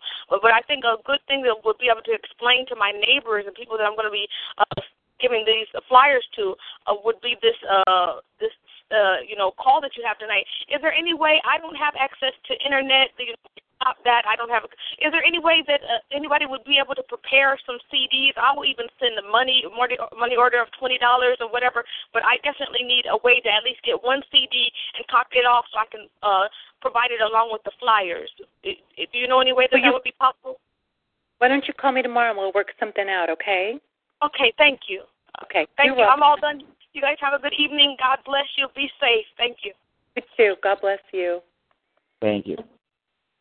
Okay. Oops. Next caller hung up. Right when she finally was her turn, she hung up. Okay. North Georgia. Hey, hi, George. Hey, you hear me? Hey, my man, look here, bro. I'm going to tell you something, man. I don't believe nothing you say. You know what? I know what you're saying, man. I got all the patents to everything you talking about, man. Okay? So what you should do, I'm going to try to send you all these patents. They even got a patent for, what's that one that they say? Bipolar, man. Okay, this bipolar thing they're giving people is a patent for that, man. Okay? And you absolutely right, man. Because everybody are vibrating at a different level, just like your fingerprint. Everybody got different fingerprints, right? So everybody's vibrating at a different frequency. So they lock into that. They can give you individual or a whole group. So peace and blessings, brother. Oh, one more thing. Don't go to Microsoft because the number one culprit is Bill and Melinda Gates, okay? You can look up Bill Gates saying there's too many people on the planet, so they're trying to take us out. It's all population control, and y'all be strong, stay in the light, brother. I got some information for you, man. All right? All right. Hey, thank you very much. Yeah, hey, send it to me on my website. I would love to take a look at that. Thank you so much for your support. And I agree absolutely with the gentleman's thoughts on Microsoft. Thank you, James. Okay, California, you're next. Hi, California. Hi there. Hi. Hi there. I wanted to ask if you had heard about the program being used to execute people. And because that seems to be what's happening with me, to either execute them or to trash their brains to the point where their brain isn't functioning right. Have you heard anything about any of the rogue groups doing that? Thank you. Yeah, thank you for the question. I'm very, very sorry to hear that you're going through that. Hang in there and don't let them win. Do whatever you can. You got to fight like hell to let them know that they're not going to be allowed to do that to you. And it really makes me upset to hear that they're saying those things to you or making you believe that in whatever way they are. I'm not sure if you're interested or familiar with my story, but in terms of what I've been getting, that's exactly what they've directly threatened to do to me pretty much every day for the last 9 months. Generally speaking, and obviously it's very difficult to deal with, and that's part of the reason I try to laugh and have fun, listen to music, get your mind active so that you're not focusing on that all the time. But we need to acknowledge that people's lives are being threatened here. People are being threatened with murder. The federal government and the people on the other side of this program, on the other side of the technology that are doing this to us, are directly threatening our lives. That is against the law. You are not allowed to do that to people. I don't care who you are. It's absolutely outrageous, and it has to stop. And so just hang in there and fight. You know, every day you're alive is a victory, and just keep going like that and try to turn it in your favor by being in a good mood all the time, learning to laugh, learning to love, and understand that the time will come where other people are going to love you too, and you're finding them right here. I think we need to support each other until we can get around this gang stalking and the isolation and be there to lean on each other. But in terms of this program being used to execute people, unfortunately, I am aware of that. It is done, unfortunately, through manipulation of the mind. What they do is they try to push someone to the very, very edge. They do this through isolation. They do this by making sure they don't have any family or friends to rely on. They don't have anyone that has their back and can sit down beside them and give them a hug when they need it. And then they continue with the psychological torture through the voice to skull, the brain-mind manipulation, and the emotional and behavior manipulation. One of the reasons I stress emotional manipulation is because they are literally able to put you in a bad mood with this technology. They are literally able to make you depressed with this technology. And I'm not sure, many people realize that, and that's why I keep stressing it, because if you're dealing with someone that's under this technology and that is a target of this program, and they seem, melancholy, if they seem depressed, if they seem like they are down in the dumps, there's a very good reason for it. It's not that they're not strong enough to resist, and they need to learn how to be in a good mood, even though that's what I'm telling people you have to do no matter what. It's not always within your power to do that, because this technology can literally take over your mood. It can take over your emotions, and it can make you depressed against your will. It can also make you laugh against your will. It can make you do anything. And so, unfortunately, when that is the power that this technology has over people, then the whatever end it is used towards can be accomplished by whoever's trying to affect an individual. And so those ends include, unfortunately, leading to someone's death. And there are a lot of cases I'm becoming familiar with of people that have died while under the influence of this program and this technology that were classified as suicides. And I think it's very, very important at some point that we begin to reopen those cases and start to investigate them, because it is absolutely outrageous that someone will be was said to have killed themselves by suicide when, of course, that's not what happened. They were pushed to it by this technology. And that's how they do it. I think the entire point of that, obviously, is so that they don't get caught, and there's no direct evidence to any murder or any, thing that actually goes on. So just stay strong and know that, you got to fight it, and don't let it get to that point. And then we need good people in society and in law enforcement and in the government to look into this right now. We don't need any more people to die, and we don't need any more lives to be ruined because of this. It's out of control, and it needs to be stopped now. Okay, hi. Thank you again for saying that. And for hold on just a second. I'm going to go to Texas now. Hi, Texas. You're muted. Hello, this is Texas. I had some news this morning on broadcast ABC news reporter on TV, and I don't know if anybody's heard it or not, but it was about diplomats in Cuba were electronically harassed and attacked, and a couple of them had to come to Miami to the hospital. And this is really great news for the community, because this has gone mainstream media, and I recorded it.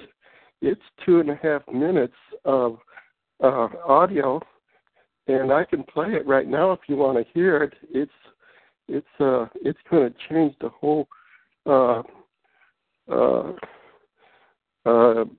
attitude towards us TIs, because this is not only the smoking gun, but it's the gun and the victims. Would you like to hear it? It's 2.5 minutes long. Do you mind doing it maybe on Tuesday? Can you come back on Tuesday and share it?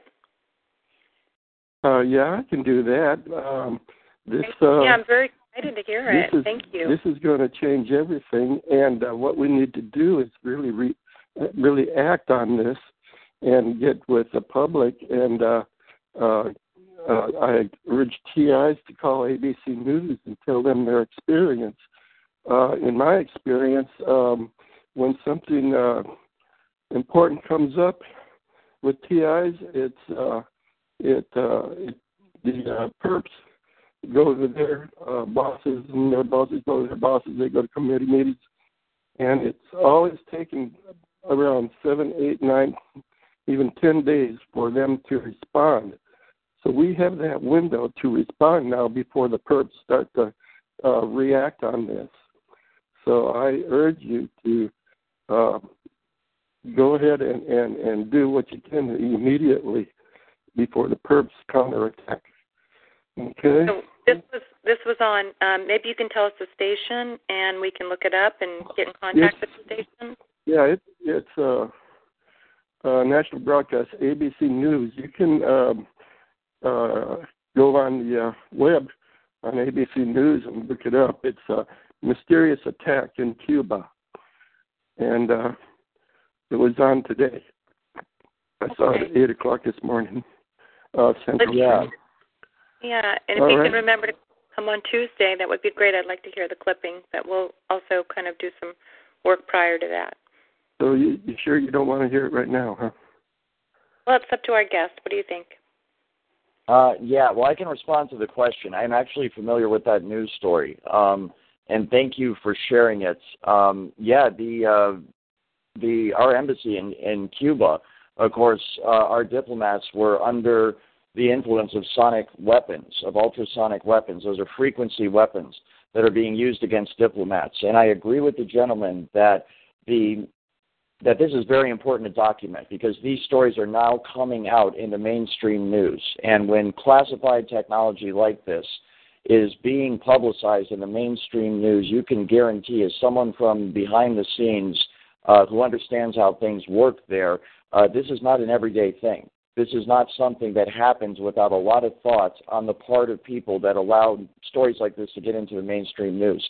And so we need to promote that. We need to document these news stories, and then we need to have them ready because, as the gentleman mentioned earlier with the patents, I mean, he's got all the patents. There are patents that prove this technology exists, and then there are mainstream news stories that prove that not only our government is using it, but other governments. In this case, Cuba, Russia's used it. There are many countries around the world that are using this technology, and what that does is it gets us past that initial point where we deal with people in society where they say there's no such thing as voice to skull.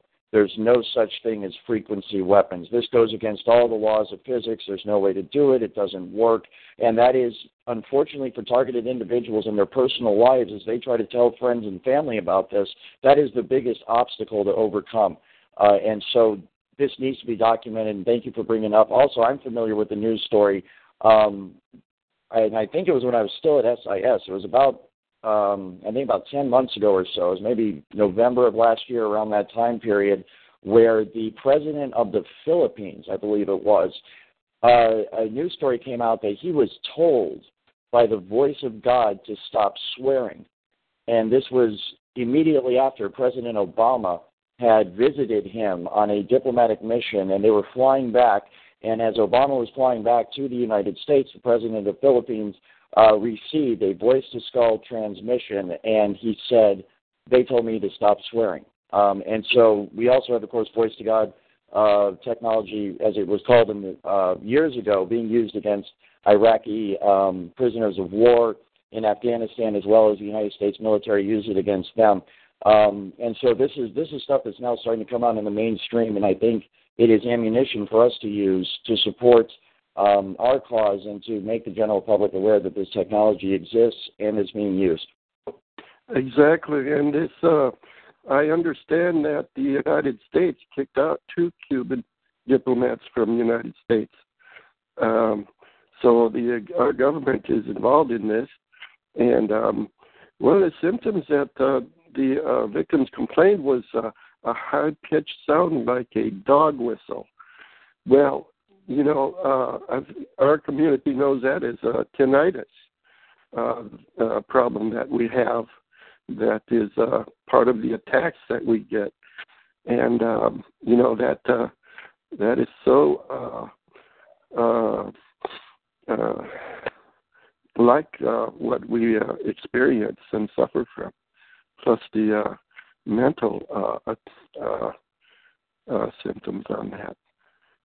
But, yeah. Exactly. Great observation. But if we don't act fast, we need to try to get this to go viral.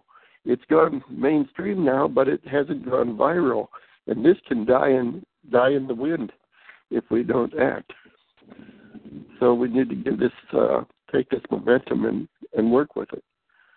And so that's all I have. I agree. Thank you so much for the call. I agree 100%. We need to spread it far and wide and let everybody know. Yeah, thank you, Bryan. Okay, yeah, and if I said, please come back, maybe come Saturday or Tuesday. I have the same call on Tuesday, and we'll listen to the clip and follow up because, you know, we don't want to drop, you know, we want to keep it going, the momentum of this this news piece that you're discussing. So I hope you come back on Tuesday, and we'll, thanks for bringing it to our attention. Thanks a lot. I see another Texan, South Texas. Hi, South Texas.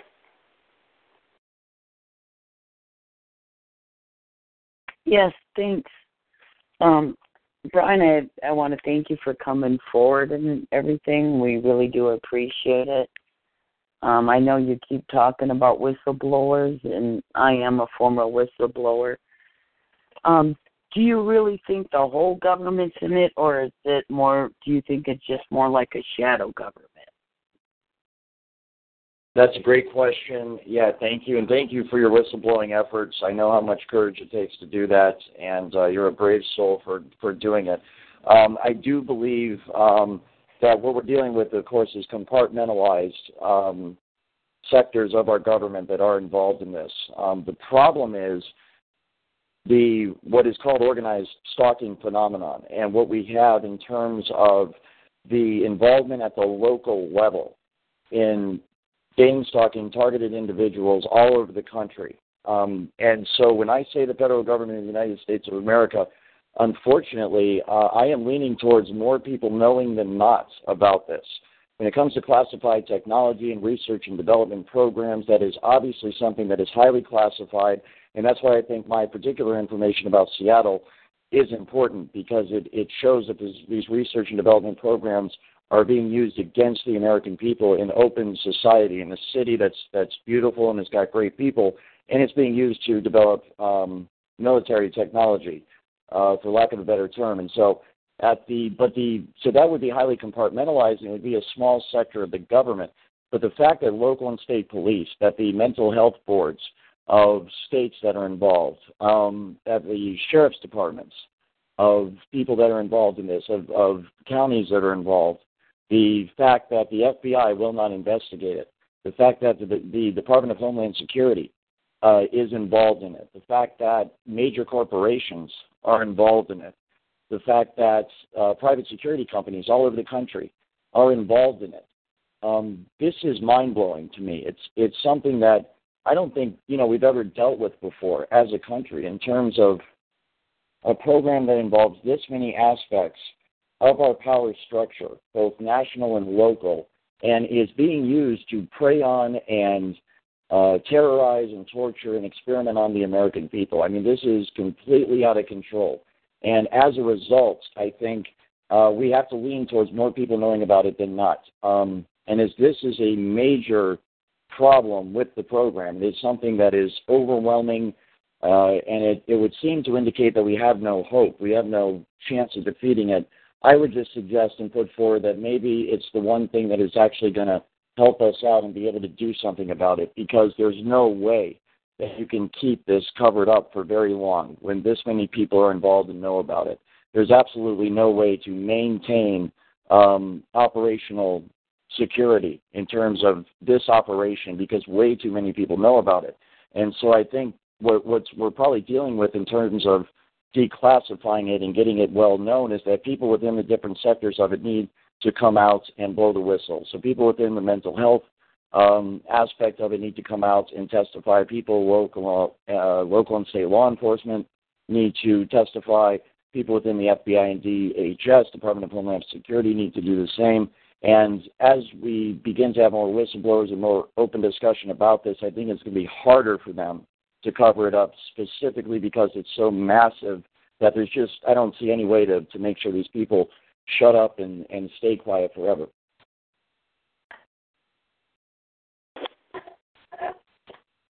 Right. Again, that's really great information. I'm going to come to Michigan. You're next. Hi, East Michigan. Thank you.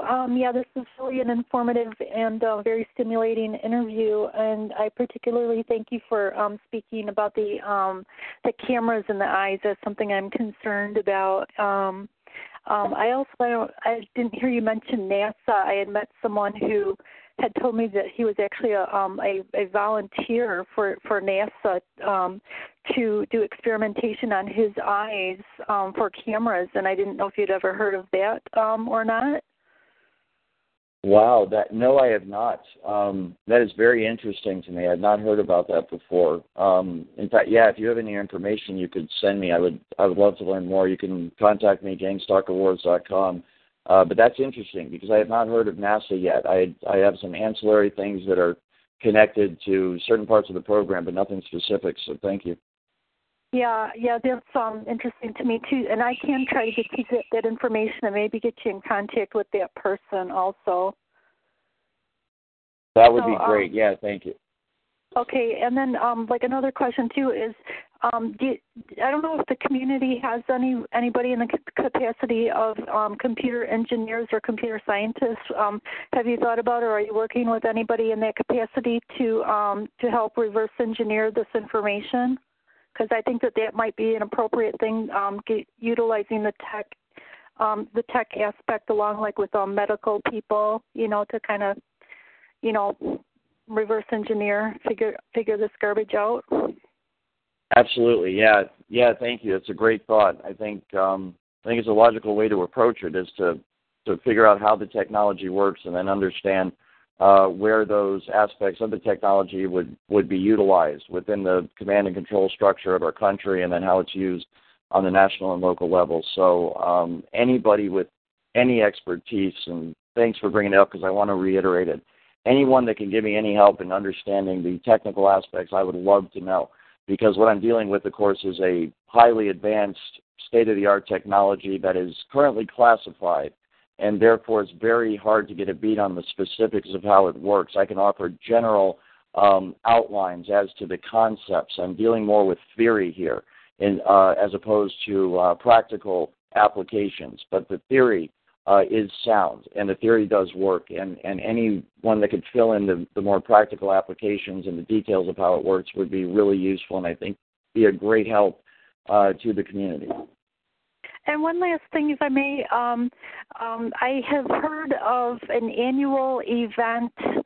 I don't know where it's located. I don't know if it's in Las Vegas or where it is, but where they have it's corporately sponsored by tech companies. I think even automotive companies. I think Honda is actually one of the sponsors, but they're utilizing students, and they are actually making robotic type. They look like human beings, but they're robotic. They walk up and down stairs and such things like that. And from my personal perspective, I mean, I don't know. I mean, this is just the way, you know, I see it is I think with all the supercomputers where they're capturing all of our thoughts and, you know, humanity's basic soul, you know, on these computer mainframes and whatever it is that they're utilizing, that, you know, they want so much to know about how our brains, you know, and our reactions to everything, you know, on a broad level of just basic humanity, how everything works. And from my perspective, I think what they want to do is utilize that information and make a software program to put into these type of robotic things that look like they're humans to, you know, my question, you know, what do you think? Are they going to continue with this depopulation and then replace us for, you know, with in the future, these so-called low-maintenance laborers that are actually robotics, but to get them to, you know, be as flexible and critically thinking as human beings are? And, you know, and then to supply that software program, you know, to think inside of a basically a transhuman robotic, you know, robot. Absolutely. Thank you so much. You just hit the nail on the head. That was a brilliant, brilliant point, and thank you so much for sharing it. I agree with you 100% on everything you just said. I'm not sure what the plans for the future are in terms of depopulation, although I think we've all heard in general that that is a concept that's supported by many of the people who are in power in our country and in the world. But I agree 100%. In fact, the very nature of the research and development program that is going on in Seattle, Washington, and I think by extension what's being done to TIs around the country is very largely geared towards the monitoring of human beings for the specific purpose of recording every aspect of human existence, to monitor our thoughts and to monitor our emotions and our feelings. You know, often the question came up in my mind, what exactly are they doing to these homeless people? What exactly is it that's so interesting about the homeless people? I understand that they're experimenting with the technology to develop the technology more and more and more, and they're using them as human test subjects, and they call them lab rats. It's a very derogatory attitude towards them. But what is it that they're actually getting out of this other than the technology itself? Because once it's developed, and I'm sorry to say because I'm a target, it's developed to such a high point right now, to such an advanced state, that, I mean, they really do have this thing fine-tuned to a very scary level. And I'm not sure how much more they can do with the technology itself. I think it's already maxed out to a large degree, because any more manipulation of a person, and they're just going to be total robots, and they're going to be able to kill them. So what are they doing? Well, they are, I think, monitoring and recording the human experience, and I think they are indeed storing it on computers. I think they have massive supercomputers where they are literally just seeing what it's like for someone to eat a sandwich, what it's like the emotional response and the brain activity when someone is insulted, when someone gets love, when someone interacts with someone, all of these different aspects of the human experience, so that my original thought was that they are using it to be able to program the technology itself, the frequency weapons that are being used on people, to be able to mimic whatever emotion or experience they want to, and do it accurately. And the only way they would be able to record how to accurately mimic these, you know, aspects of human existence is to have previously recorded them. And then they fine-tune the technology to make sure they can mimic it perfectly and get human beings to act that way by controlling them. What you suggest is even more interesting to me, and could be another aspect of this, that they could use it to inform computer software that is used on robots, that is used on computers themselves, to make them as human-like as possible. I agree 100%. It's a brilliant thought, and thank you very much for sharing it. Thanks for your response.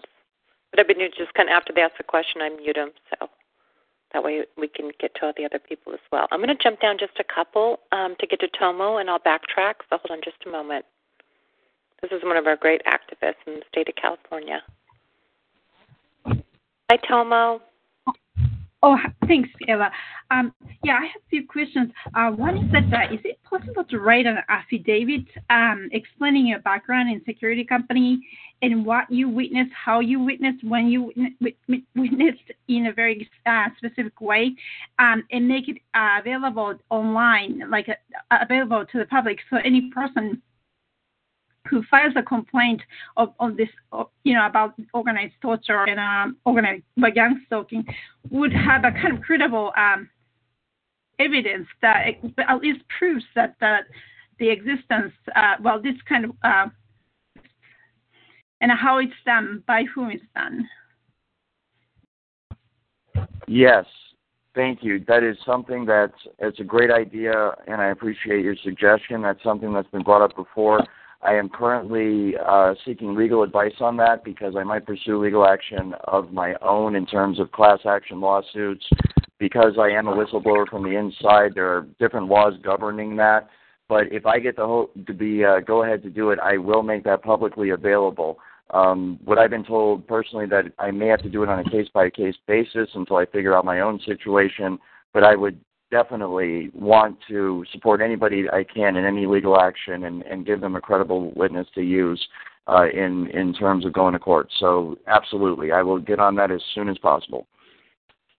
Yeah, or even to the expert witness, and that way you will be paid too. So that will help too. I think both community too. But are you willing to be a expert witness? Oh, yes. Sorry, I missed that part. Absolutely, I would. Please, contact me, and I would definitely be willing to do that. Yeah. Oh, I see. And another question is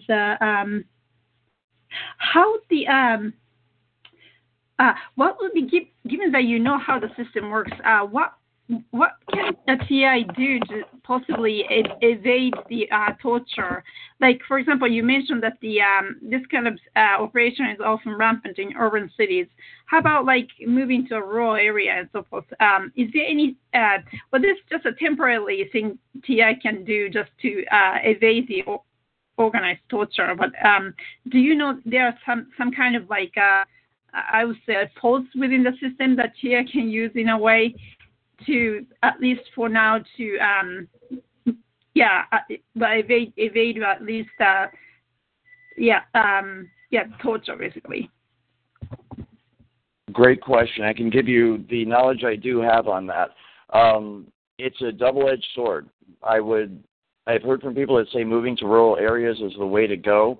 Unfortunately, as far as I'm aware, there's no way to evade this signal. There's no way to get away from it completely. You can go out into the woods, you can go out in the mountains, and they can still get the signal to you. At least the most advanced versions of the technology can reach you anywhere.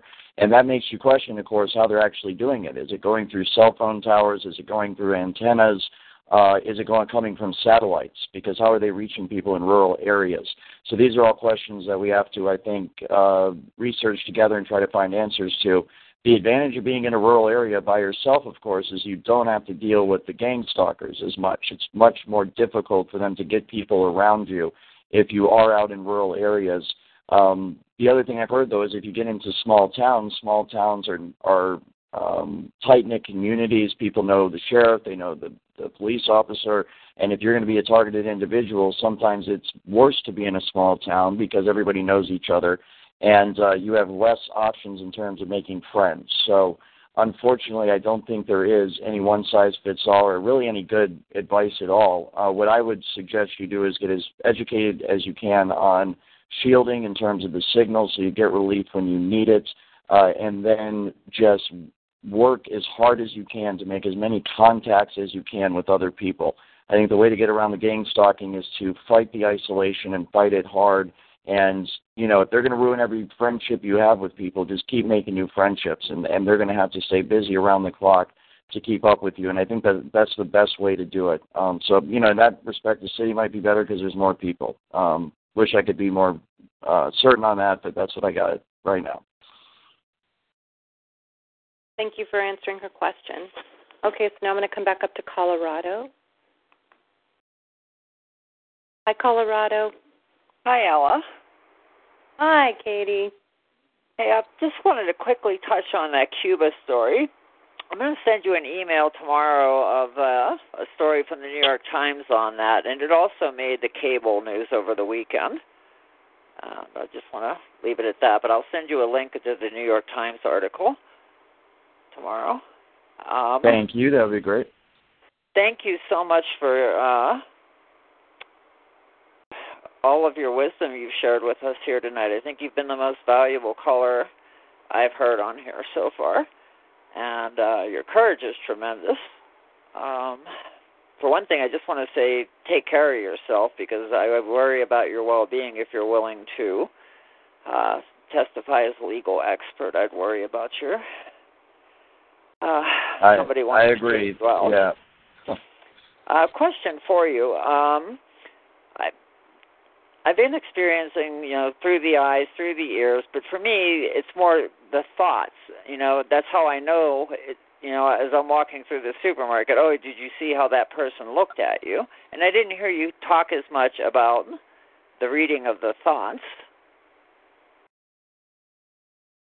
And just wondering if you have any any commentary on that, because I get this synthetic telepathy where I get this instantaneous feedback on every thought I have, and everything I see, it lets me know that, okay, I've seen that. Yes, absolutely. That's a great point. Thanks for bringing it up. That is, I think, the most intimate aspect of this technology, and I think it symbolizes the greatest violation of our sovereignty as individuals. It's not only, because what they do, they see through your eyes and they'll say, oh, look at her, look at him, look at that person, and they will provide commentary, real-time, up-to-date, spur-of-the-moment commentary on every single thing you're looking at. And you can understand how horrible this is to live under this, but it extends, as you said, to every thought you have. Every single thought you have, they will comment on it. Every single thought you have, that they will have a thought of their own that they put in your head. And it's tremendously invasive. It's very, very difficult to exist under that type of a back and forth with what is ultimately a machine, with a technology. It's very, very sophisticated, and one of the things I'd be interested in, of course, is how they're doing that. And what they're doing is using a very, very sophisticated, very, very powerful supercomputer to be able to interact with you on that kind of a level. There are people I'm aware of that sit at computers with microphones and actually speak to the target in terms of the voice to skull. But what you're talking about, this synthetic telepathy aspect, is extremely invasive, and that's what happens to me. They will comment on every thought I have. They'll comment on everything I see and everything I read, everybody I look at, everything I look at. They'll have some sort of a running commentary on it, and it is highly, highly annoying. It is something that I just, you want it to stop so bad, and it just will not stop, and it's so aggravating to live with, and that's why I try to, keep going with my own thoughts and don't give them the chance to slip anything in there, but it's very, very difficult, and I know how hard it is to live with. So that's why we got to get this stopped, because a future where this is the norm is a very, very scary place to think about living. Thank you. Okay, I'm going to come up and I'm going to unmute Cacti. I'm going to go back to a couple people that are up at the top again. How are you hanging in there? Because I know I'm fading a little bit, but I want to see how you're doing and check in with you, Bryan. Yeah, thanks for asking. I'm doing well, but my phone is about to die. Unfortunately, my charger is broken, so I think I'm down to about 4%. So if I do get disconnected, that's what happened. Okay, we'll just go till then. Okay, Cacti, go for it. All right. Hey, Bryan. All right, so I got a quick question for you. I'm more interested in, I guess, your training program. I want to know, have you seen any kind of paperwork and what you need to do, any kind of like PowerPoint presentation? How did you know all this information, or what was your training procedure and how to do what you're doing, I guess? Absolutely. And you're talking, of course, of my security training with SIS. Correct. Yes. Thank you. Yeah, the training is graduated as you move up. What you'll do when you first go there, there is a brief orientation, a 2-week training program that deals with the very basics of security protocol, SIS company policy. You go through basic medical training, CPR, stuff like that. This is done in a group setting. There is usually a group of people that go through orientation together. I had teammates that I was working with throughout the training process. Then you're usually assigned with one or two of them in your first assignment. Along with that, there's a comprehensive online training program that you are required to complete before, most of it is before you're hired, and then it's ongoing while you are hired. And that is all housed on the SIS website. They have a section there called Backstage. You get that when you're an employee. They'll give you a password to access that, and then you do the training on your own through there. That covers what I would call the legitimate aspects of the business. That'll get you right on up through executive protection, surveillance and counter-surveillance, risk and threat assessment, everything that you do, protocols and procedures, how to interact with clients, how to interact with potential threats. There's a whole list of procedures and protocols you have to go through in terms of knowing when to take action, when to report it to a supervisor, stuff like this.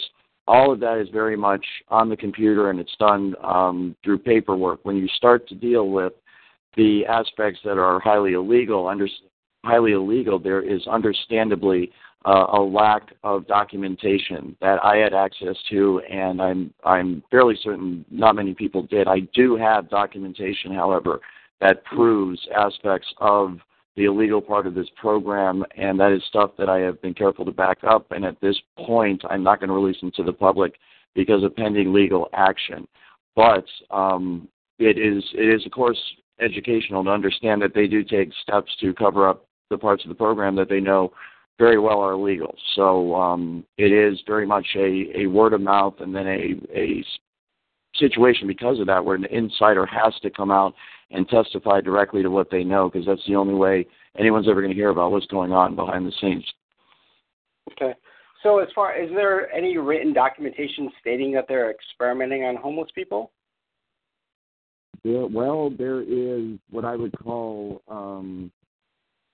evidence.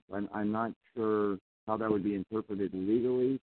The preponderance of the evidence, of course, would be the finding of this technology, and then the actual documentation, of course, would be on the computers of SIS. It would be on the computers of Amazon. And I mentioned before how some of the databases for the DNA, for example, are among the most highly secured information in terms of security. They are guarded like, nuclear launch codes in terms of getting access to them. So that's where the evidence would be directly stored. It's on the computers of all the companies involved. And, absent an act of God or a warrant, I don't think anyone's ever going to get access to that. But what I can tell you is that you can go to Seattle right now, and you can knock on the door of DESC, you can go to SIS, you can go to Amazon, we can have citizen journalists, we can have private security contractors begin to look into this. We can then have, of course, FBI, Department of Homeland Security, local and state police begin to look into it as well. What I'm giving you is exactly where to look to find the information to throw this program wide open and get all the evidence you need to understand exactly what's going on and get it shut down. And as a result, it's relief for GIs all over the country, because this information will lead to the national program and how PIs are being targeted all over America. All right. I guess. Oh, sorry about that. Go ahead. Oh, well, I don't know. Maybe one more. So what do you think would be the best way of people being able to get this information, as far as maybe getting someone to become part of a CIS kind of security protocol and doing screenshots? Or, is there any way that you think it might be the easiest? Because I'm a big believer in, you want to get the information from the horse's mouth. So, you want to get, the information from the people who are actually doing this stuff. So I'm just wondering, what do you think would be the best way of doing that? Absolutely. Well, you got me, and you do have other people that are working in aspects of this program all over the country, and I am aware that there are people behind the scenes that are leaking information, but I understand what you're saying. You want something in your hand. You want something that is, beyond, all doubt and will 100% slam dunk, that's the end of it, this is what's going on and this is who's doing it. The problem with that, of course, is that we're dealing with a highly classified program. This is, let's not forget, this is a highly classified research and development program that's run by the federal government of the United States of America. We're dealing with state secrets here. We're dealing with stuff that ultimately the stuff you want to get and the stuff I obviously want to get is stuff that Russia wants to get. It's stuff that the European Union would love to get. It's stuff that enemies would love to get in terms of the specifics and the computers and exactly who and how and the specifics on the technology. I mean, these are highly, highly classified state secrets, for lack of a better term. And that is why my first course of action was to go to the FBI and DHS and the Justice Department and try to get this investigated through the proper channels, because I understand the sensitivity of this information. I'm just a security specialist who worked for a security company. I know a bunch of people in military intelligence, and I realized what was going on, and I knew I had to do something to stop it. And I know I have friends on the other side of, backstage on this thing, behind the curtain, that sympathize with my cause. And so I can tell you, because it is so hard to get to the information you and I want to get to, there is not many ways to fight this thing, and I can tell you that the reason I did what I did is because this is one of the ways to fight this thing. This is exactly the thinking. This is exactly the type of action that's needed to get to the information that you mentioned and that we all want to get to. That's exactly why I did what I did, and there are people behind the scenes that are supporting me and doing it, and they are there to do what they need to do. When the time comes, and it's already in motion, they're doing it now. So teamwork is the way we're going to get it, and we just need to keep spreading the word and making this public information. Once we do that, once we get enough people that understand what's going on and that it's real, then the people behind the scenes have the freedom to do what they need to do to ultimately get this shut down. Well, thanks for answering his questions. The last person, I think we're just going to do the one last question here for Linda Costanzo. She's a moderator. Hold on just a second. I'm sorry. Hi. Hi, Linda. Hello, Ella. How you doing, honey? That great show. Being in there. Long call. Yeah, long call. Brian, how are you?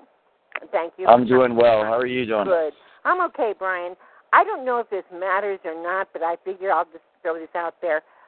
My brother-in-law is a principal in a company that is a government contractor, and he was in charge of writing software for the dues that were used in Iraq, and I assume are still being used over here. I just thought maybe I'd give you his name and his company, and you could contact him. I don't know that you'd want to. I don't know that he'd respond. I've contacted him 3 times to tell me, since he knows what the damage is done, maybe he could tell me what the shielding is I should use. He has not responded, but maybe he would respond to somebody else, you think? Absolutely. I would love to try to speak with him. Yeah, directed energy weapons are exactly what I need to know. So, I would love that information. Thank you. Okay. How can I get it to you? Best way would be through my website, gangstalkerwars.com. It's Gangstalker, not gangstalking. Okay. And then there's a contact page. Yeah, okay. Okay. I'm also on Facebook, and my name is Linda Costanzo, Costanzo. If you wanted to send me a friend request, I can respond with his name and company and all that good stuff. And feel free to investigate his company. James Lyko, a member of our community, helped me walk through it, and they are high-level security and all that good stuff. I'm just hoping maybe he'll break open with somebody who knows what they're talking about as opposed to me. Does that make sense? Absolutely. That makes perfect sense, and thank you. That's the people we need to get together to be able to fight this thing. So I will definitely, I'll hit you up on Facebook, and I look forward to it. Great. Okay, James, thanks. Okay, let's see if we can get, we'll see if your phone can take in a couple more. I'm really trying to get to everybody. I really am. Let's see. Okay, come to the bottom of the board here. Let me go to the bottom. California. Hi, California. I think you're the last question.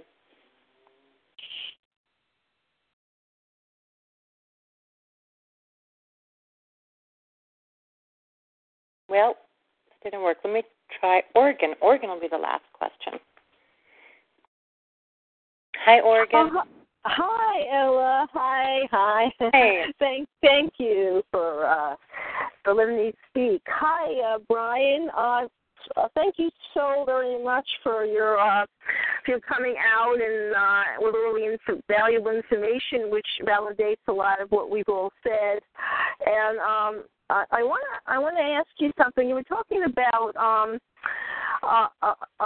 someone was stating and asked a question at the same time about hybrids, robotic human beings, cybernetic human beings in the future, and and how they're pretty much gathering data from all of us and what to program into these cybernetic robots.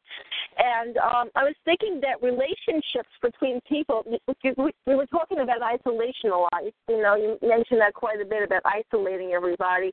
But I would think in order to have these transhumanists walking around and having their lives like us humans do, they would have to be in relationships and also procreate, and so they would have to. So the powers that be would have to know. The scientists would have to know how people interact with each other, how they relate to each other, and so they probably want to know how people how they behave in relationships, particularly when they know they're being surveilled, particularly when they know they have zero privacy, particularly when maybe the other partner doesn't know anything about what's going on, and particularly when both people know what's going on. It would probably be very interesting for these